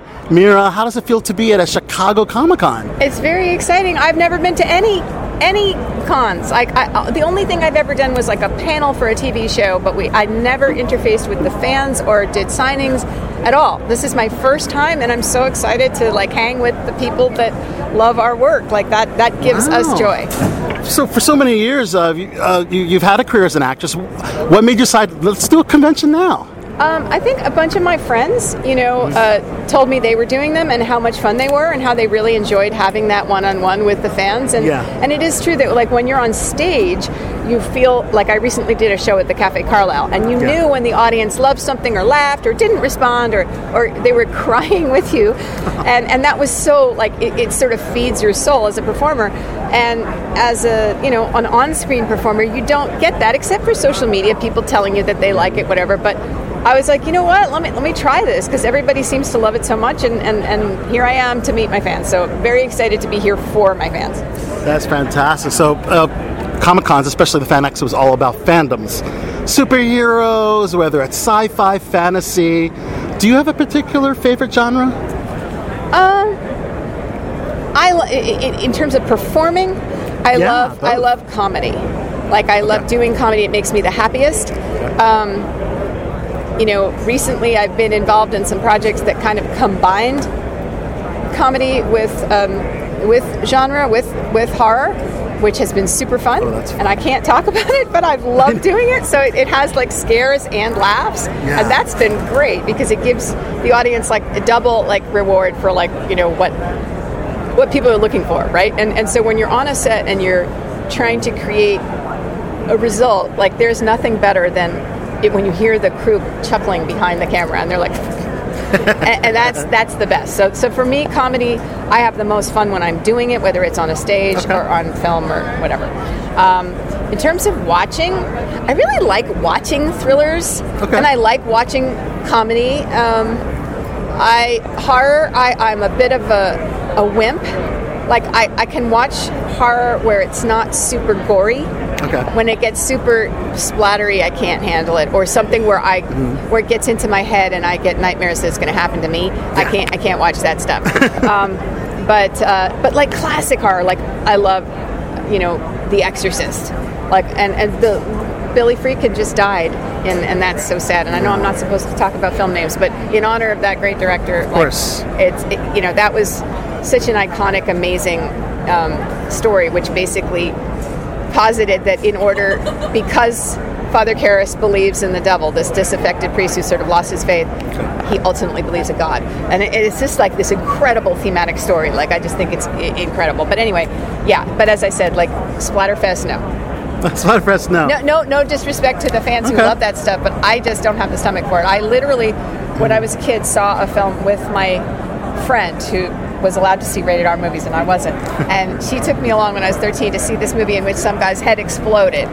And I, for three months afterwards, as I would be falling to sleep, that image of that bald head blowing ah. up would hit me, and I wouldn't be able to sleep for like two hours after that. So that's what I mean. I'm just a, We got to avoid things that induce nightmares. But here at Fan Expo is all about comic books. Did you ever watch Marvel, DC, Star Wars? And Oh, is that a genre that you would uh, would like to like course. Well- have on your resume? Yes, I would. And once again, I can't talk about the franchises. I can't talk about anything that Yeah. producers have anything to do with. I did grow up watching a very popular sci-fi film with my a sci-fi show with my dad in the 70s, reruns of the original, and I think you can figure out which one it is. Iconic characters, like incredible, like gave me my wish to explore space. You know, so um, yeah, and of course, everyone has a lightsaber. Everyone wants to be yes. that thing. Um, it's so hard not to be able to talk about these things, but yes, of course I love those genres. Of course I do. Yeah. Oh my gosh, that would be amazing. And of course, uh, let's talk about you being um, a UN Goodwill Ambassador for anti-human trafficking, which kind of ties into your hit movie out right now, Sound of Freedom, which is uh, t- taking the box office by storm and has a very, very important message. Could you kind of talk about both aspects? Okay, so I can't talk about the movie right now. They're working on trying to get a waiver from SAG, so I can't specifically talk about the film until that happens. But I can talk about that there's this wave of interest from the public that I have not seen in the 19 years that I have worked on trafficking, both first with Amnesty International, starting in 2004, and then 2009 to the present with UNODC as their Goodwill Ambassador. Um, I see people who care that this is happening to children and to adults all over the world. You know, there's some estimates there's 50 million people in slave labor today across the globe, and 2 million of them are kids in sex trafficking, and the United States is a huge consumer for child sexual abuse material online. You know, what people would have formerly called like pornography, but when it involves children, it's not pornography. It's literally you're watching a child be hurt and you're paying for it. Um, and we have this big hunger for that in this country, and it's so sick. So, um, so I'm seeing people's hearts be broken by the experience they have in the theaters, and then they're like, "What can I do? How can I get more involved?" So, first of all, tell your elected representatives, "I care about human trafficking. What are we doing in my state or in my country to fight this? Like, what laws, what bills are you proposing? What are you getting behind?" That is helping not only the law enforcement side of it, because that's only one piece of the puzzle. How are you working on prevention? How are you working on aftercare and rehabilitation and and transitional aid for survivors so that they can fully assume the lives that they were born for, not the ones that were thrust upon them, you know, mm-hmm. for getting their educations, helping them with job training, helping them with housing. And what are you doing about vacatur and expungement? Because, okay, so people in child sex trafficking or any kind of sex trafficking and even labor trafficking are often they often have criminal charges either for prostitution or for crimes that is called forced criminality. They were forced to commit crimes while being exploited under pain of death sometimes you know that basically the traffickers always have them in fear of death of their own or their families right? So if someone is forced to shoplift or to sometimes recruit another victim or even someone who like kills their abuser you know all of these things there should be something called affirmative defense, which allows them to say, hey, I was being forced. You know, so this is my defense, like an insanity defense, but you were like, I, I lived with basically a gun to my head, if not virtually, psychologically present all the time. If I ever disobeyed my trafficker, I would catch a beating, I would be stabbed, um, I would, you know, my child would be in jeopardy. So that should be a defense, but then also those charges in the past need to be able to be expunged, or some states call it expungement, some people call it vacatur. Because without that, a trafficking survivor cannot move on with their life because a criminal record follows you everywhere, or being on the, on the sex offenders registry follows you everywhere. So you can't get a job, like any high level job, and even if you've educated yourself through college and you get a great degree and you're all ready to start this new life, they do a background check and you're like, oh, you, you had a prostitution charge? No, sorry. Um, or renting an apartment, you know, trying Mhm. to get a place to live so that you can work. And it's all this vicious circle because if you don't have an address, you can't get a job. If you don't have a job, you can't get an address. And you can get none of these things with this criminal background. So every state really needs to work on this concept of vacatur and expungement and affirmative defense. Um, there's two really famous cases recently. One was Tiffany Simpson. One was Cyntoia Brown. People can look at those and understand what I'm talking about. Um, but uh, volunteer your time. You know, every everywhere there are organizations doing the good work. I'm putting together this big master list that I'm going to publish on my Twitter, although it's so long, it's six pages long, and I'm trying to figure out how I'm going to do it. I might just do like a long thread where people can sort of click on and with I have a description of what each organization does. Um, but really, everywhere there are people already doing this work, and everywhere needs funds. If you just want to donate money, if you want to donate your time, if you want to help a trafficking victim go to the doctor, you know, accompaniment, if you want to help them fill out forms, if you want to help them, you want to help volunteer at a, at a shelter, you know, for, for trafficked kids or adults, if you want to offer your legal services pro bono, because legal services are the number one thing that victims come to this organization called the Coalition to Abolish Slavery and Trafficking in California, but they're, they're California, but they're nationwide. Um, their number one referral is for legal services, and that becomes the gateway where a, a trafficking survivor gets help, gets what they need. So there's always need for lawyers. Um, there's always need for translators. You know, labor trafficking victims are largely immigrants, migrants, uh, sex trafficking victims, the domestic minor sex trafficking victims in our country are mostly American kids. They're not foreign born. They have passports. So when we talk about, oh, shut the border and you'll end trafficking, uh, okay, well, why are why are 53% of the clients of Courtney's house in Washington D.C. family trafficked by their own parents or grandparents or aunts or uncles? There could be intergenerational trafficking, and right now the foster care system and Child Protective Services doesn't vet for it. They don't even have a category in their interview intake forms for is the child being trafficked? They, they just don't know what to look for, and that needs to change. Um, you know, LGBTQ plus kids, they run away from home because they don't have the support they need in their schools and their homes, and they get propositioned for any runaway gets propositioned for survival sex within 48 hours, and that's a form of trafficking. You know, there's just not enough support out there. There's not enough housing. Homelessness is a huge pre- so the, the biggest vulnerability causes in the U.S.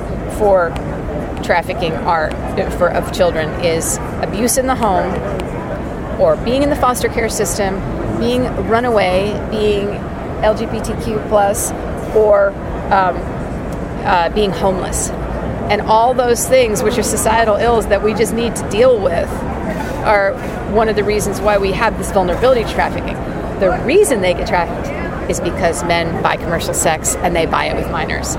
And so if you stop demand, Oh, if, if you reduce the number of men who go online and are like, yeah, I'm going to make a date with that escort, then because the, the terminus of sex trafficking, all sex trafficking, including child sex trafficking, is the point of sale, which is prostitution, which is commercial sex.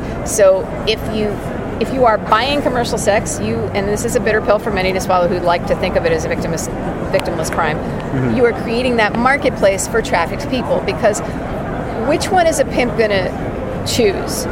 To work with somebody who's like a fully empowered sex worker who takes home 90% of their profits and gives 10% to the pimp like an agent, or someone that they can control and set up 60 dates a night sometimes and make thousands and thousands of dollars off by not paying them anything? Which are they going to choose? They're going to choose the trafficking model, right? So the harm reduction for the victims of trafficking is there's something called the equality model, which Maine is the first state to have adopted it. It, it already is the, the law of the land in nine countries, including France, Ireland, Northern Ireland, Sweden, Norway, and some other countries. And hmm. Jimmy Carter has always espoused this. It used to be called the Nordic model, but basically it it's decriminalizes the person whose body is being exploited. So you stop punishing the person whose body is being bought and sold. You criminalize the John, the buyer, and you criminalize the pimp trafficker. And if there is no pimp trafficker, you could still criminalize the John, and you still never criminalize the person whose body is being bought and sold. That makes so sense, it's the greatest harm reduction model in terms of preventing trafficking because it it stops the impunity and it stops that sort of like feeling like okay, I can do this. This isn't really harming anything. It's not really a crime for me to do this. The people who are buying it, no, it is, and it should be seen as such. It destroys lives. You know. So anyway, I know some people might not like what I'm saying, but this is It's a very important message, and, and I have to segue it with Sound of Freedom because I think it's so important for people to see this movie. I saw it myself.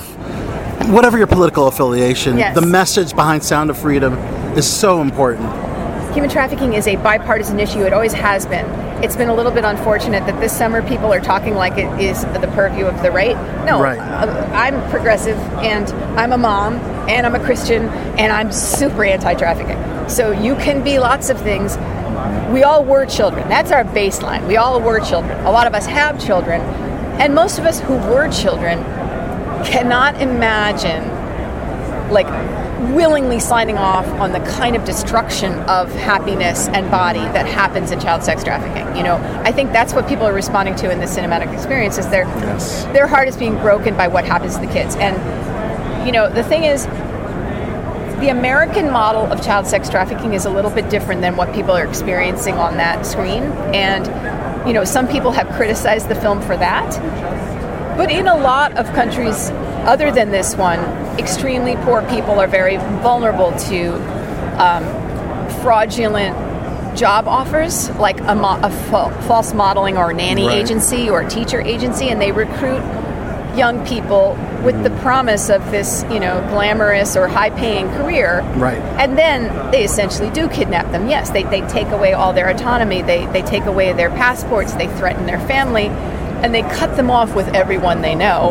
And then they're in this cycle of horrendous rape abuse that goes on and on and on. In our country, it's not so much stranger danger, it is not so much the white van, although that kind happens too. But as I said, most of it is a little bit more someone you know. It's uh, it's you know probably upwards of 50% family controlled trafficking it's foster care trafficking it's gang related trafficking but they recruit through school they recruit through social media they recruit through instagram and the average age of entry for a girl in commercial sex trafficking in this country is 9 to 12 so on their Instagram, they're looking, and somebody's like, "Hey, you're so pretty. You want to come to this party tonight?" And they'll they know who to pick. They look for people who have some vulnerability. They're lonely. They don't have a great home life. They're looking to be loved. They're looking to be appreciated, and they woo them and they groom them. And then once they've got them in this cycle, they have compromise on them. They've got videos of them performing these terrible, you know, th- not them performing these terrible acts being done to them and they say they'll expose them and show them all over the internet if they don't comply um, so you know it, that, that's kind of more the model in this country although of course you still do have um, migrant peoples being enslaved in brothels and, and that maybe is a little bit more on the adult side. But our biggest problem is our own kids and that we're not protecting them. And you know the border issue is the border issue and the border needs to be dealt with certainly not in the inhumane horrible way of putting like things that will cut people as they try and cross a river. That's insane. Definitely traffickers do come through the border absolutely that needs to be vetted for and you need to vet who you're handing children off to when they come to pick them up you know to make sure they're not putting a, an unsuspecting child into a trafficking situation Exactly. but the, the border is not actually the big problem in terms of our child sex trafficking. Mm-hmm. So, like, let's get real and let's look at our own backyard and mm-hmm. see how we can fix things for our own kids and and create programs, better education, better programs in school, age specific, age like you know, like basically protecting you know people's innocence. But if you're talking about nine to twelve year olds being sex trafficked, you have to have something in a school module that is warning them of this being a potential thing that could happen to them. If you're not, you're just leading lambs to slaughter, right? Like you Needs better warning signs. Yes, and and and school everybody works in every public facing office, whether it's Mm-hmm. transportation, medical, first responder because a lot of times a, a trafficker will take in his exploited person or hers you know, to the emergency room or an urgent care when they've broken their arm or something, right? Yeah. This is the one moment that person might surface, whether they're labor or sex trafficked. If the staff is trained in what trafficking looks like and what a victim presents as, and that they're not going to self identify, they could take that critical five minutes and say, I need to see her alone in the x ray room. You can't come in. and then maybe you can connect that person to safety and, and get them out. right. But that needs to be in the transportation. I've met airline, um, you know, flight attendants who have rescued people because they watched a video. I, I like saved three girls. This guy that I spoke to years ago, and I was like, "Have you watched the Delta training module? I hear it's really good because I just done a speech at Delta." And he was like, "I heard you did the speech," and I, he said, "No, not yet."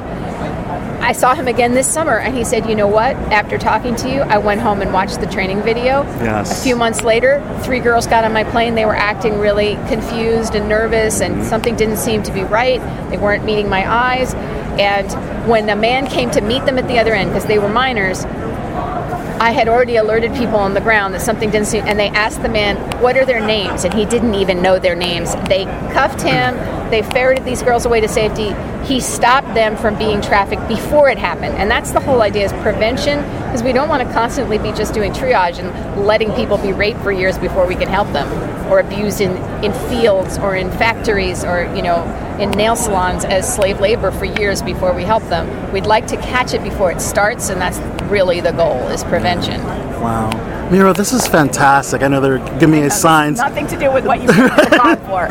I'm just using my But- but sorry. As actors, myself included, being a member of SAG-AFTRA, the strike is still going on. Uh, uh, do you have any opinions on, on the strike and what Strike can we do to? necessary, but- Yes. but, a bitter pill to swallow for all the members because everybody Yes. is very, very nervous economically, myself included. You know, like I am not. I, I wish I were, but I'm not like one of those big stars like that just gave the million to the Actors Fund. Like I wish I had that kind of, you know, nest egg. But we still live kind of year to year in our in our house. You know, um, I think you know that Harvey Weinstein took basically took my film career, career away for 20 Oh, years. I wasn't in a major horrible person. I wasn't in a major motion picture from 2000, from 1998 to 2018, and I had won the Oscar in '96. So, so I lost all of that ability in my prime to work. momentum right after the Oscar, right? Yeah, um, but Mhm. it's okay. I've always worked all this time, you know, and, and, and I'm not going to look back because my life has been very rich and full. And I love my family so much, my four kids, and, and the and the work I do in human trafficking. Maybe if I had been like a big star, I wouldn't have been able to do that. So, you know, God gives you a purpose and you follow it, right?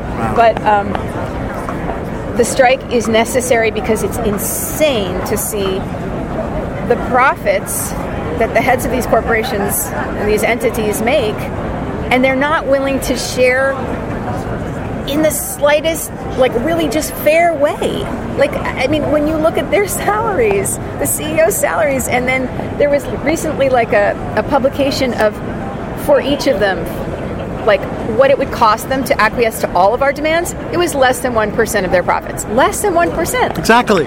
I mean, come on. We're not The math is there. I yeah. mean, come on. There's plenty of funds available to And to give the actors what they need. The streaming model is different Yes. from the old episodic television model. Like, you can't say that things haven't changed. Why haven't our contracts changed to reflect that? Mm-hmm. Just fairly. And to make it a living wage for the majority of our membership does not appear, you know, as a series regular or the star of films. They need to make enough, and there need to be enough contributions to the health plan from the producers so that they can get health insurance, that they can get what they need, and it, we're not asking for a lot, and especially the AI stuff. It's crazy that the concept that they they wanted the ability to just use you forever for maybe in a nominal, perpetuity. a yes, nominal not fee. good. Yeah. And you wouldn't own your image, and you wouldn't be able to say yay or nay to like you're going to put me in that project. I don't Yeah. do that kind of project. Even if it's just like I don't like that project, it's not good enough, or that project espouses violence towards women, or I don't want my character to be nude. Like you know, like you they can do that. They can do. They can put your they- face on anybody. Yeah, yes. and, and it's it's crazy. you know, also it's like you really think that the public won't know the difference between a genuine performance by a real beating heart human being who has spent their whole life honing their craft to give you the performances that you like and that you care about. Like, come on, big companies that do this. Like, it's so insulting to take the humanity out of acting. It's literally one of the oldest, like, callings that people have had, like you know, all those incredible amphitheaters in, in, in the worlds of antiquity in classical Greece and Rome. People have been performing theater for millennia. You want to all of a sudden be like, ah, we don't need people. Remember that animated films, although yes, the animators do an incredible job. It's still backed by human voices, actors performing, and that's where it's still connected to human beings. That's where the soul comes from. Yeah, really. like- it's, it's the human heart. I don't want to watch a plastic Yeah. pretend person try and break my heart. I want to connect to another human being who's like out there doing what they love and trying to share a bit, bit of their heart with me, and we feel it together. You know, the American model of acting is kind of Stanislavski based usually. It's not so much like the British, which is more external. We use our insides, we use our hearts, we use our experience and our brains to, to bring our full humanity to the table. We're really naked and vulnerable doing that. Yes. And I don't think AI can do that. But Nope. So listen to Mira Sorvino, AMPTP. yeah, AFPTP. Yes. Let's get the right contract for us actors. Yeah, we're not asking for more than we're due. Yes. We're just asking for what's fair and reasonable. Yeah, that's it. Mira Sorvino, the amazing Oscar winning Mira Sorvino. Thanks so much for talking to us here on Below the Belt Show. And if you could, let us know who you are and you're on Below the Belt Show. I'm Mira Sorvino, and I'm on Below the Belt Show. Awesome. Well, it has been a ill show tonight and I think we have all learned some valuable lessons. This is your bot for the bad boys of Baltimore saying. Until next time, keep chilling. Like a villain. Goodbye, goodbye, goodbye.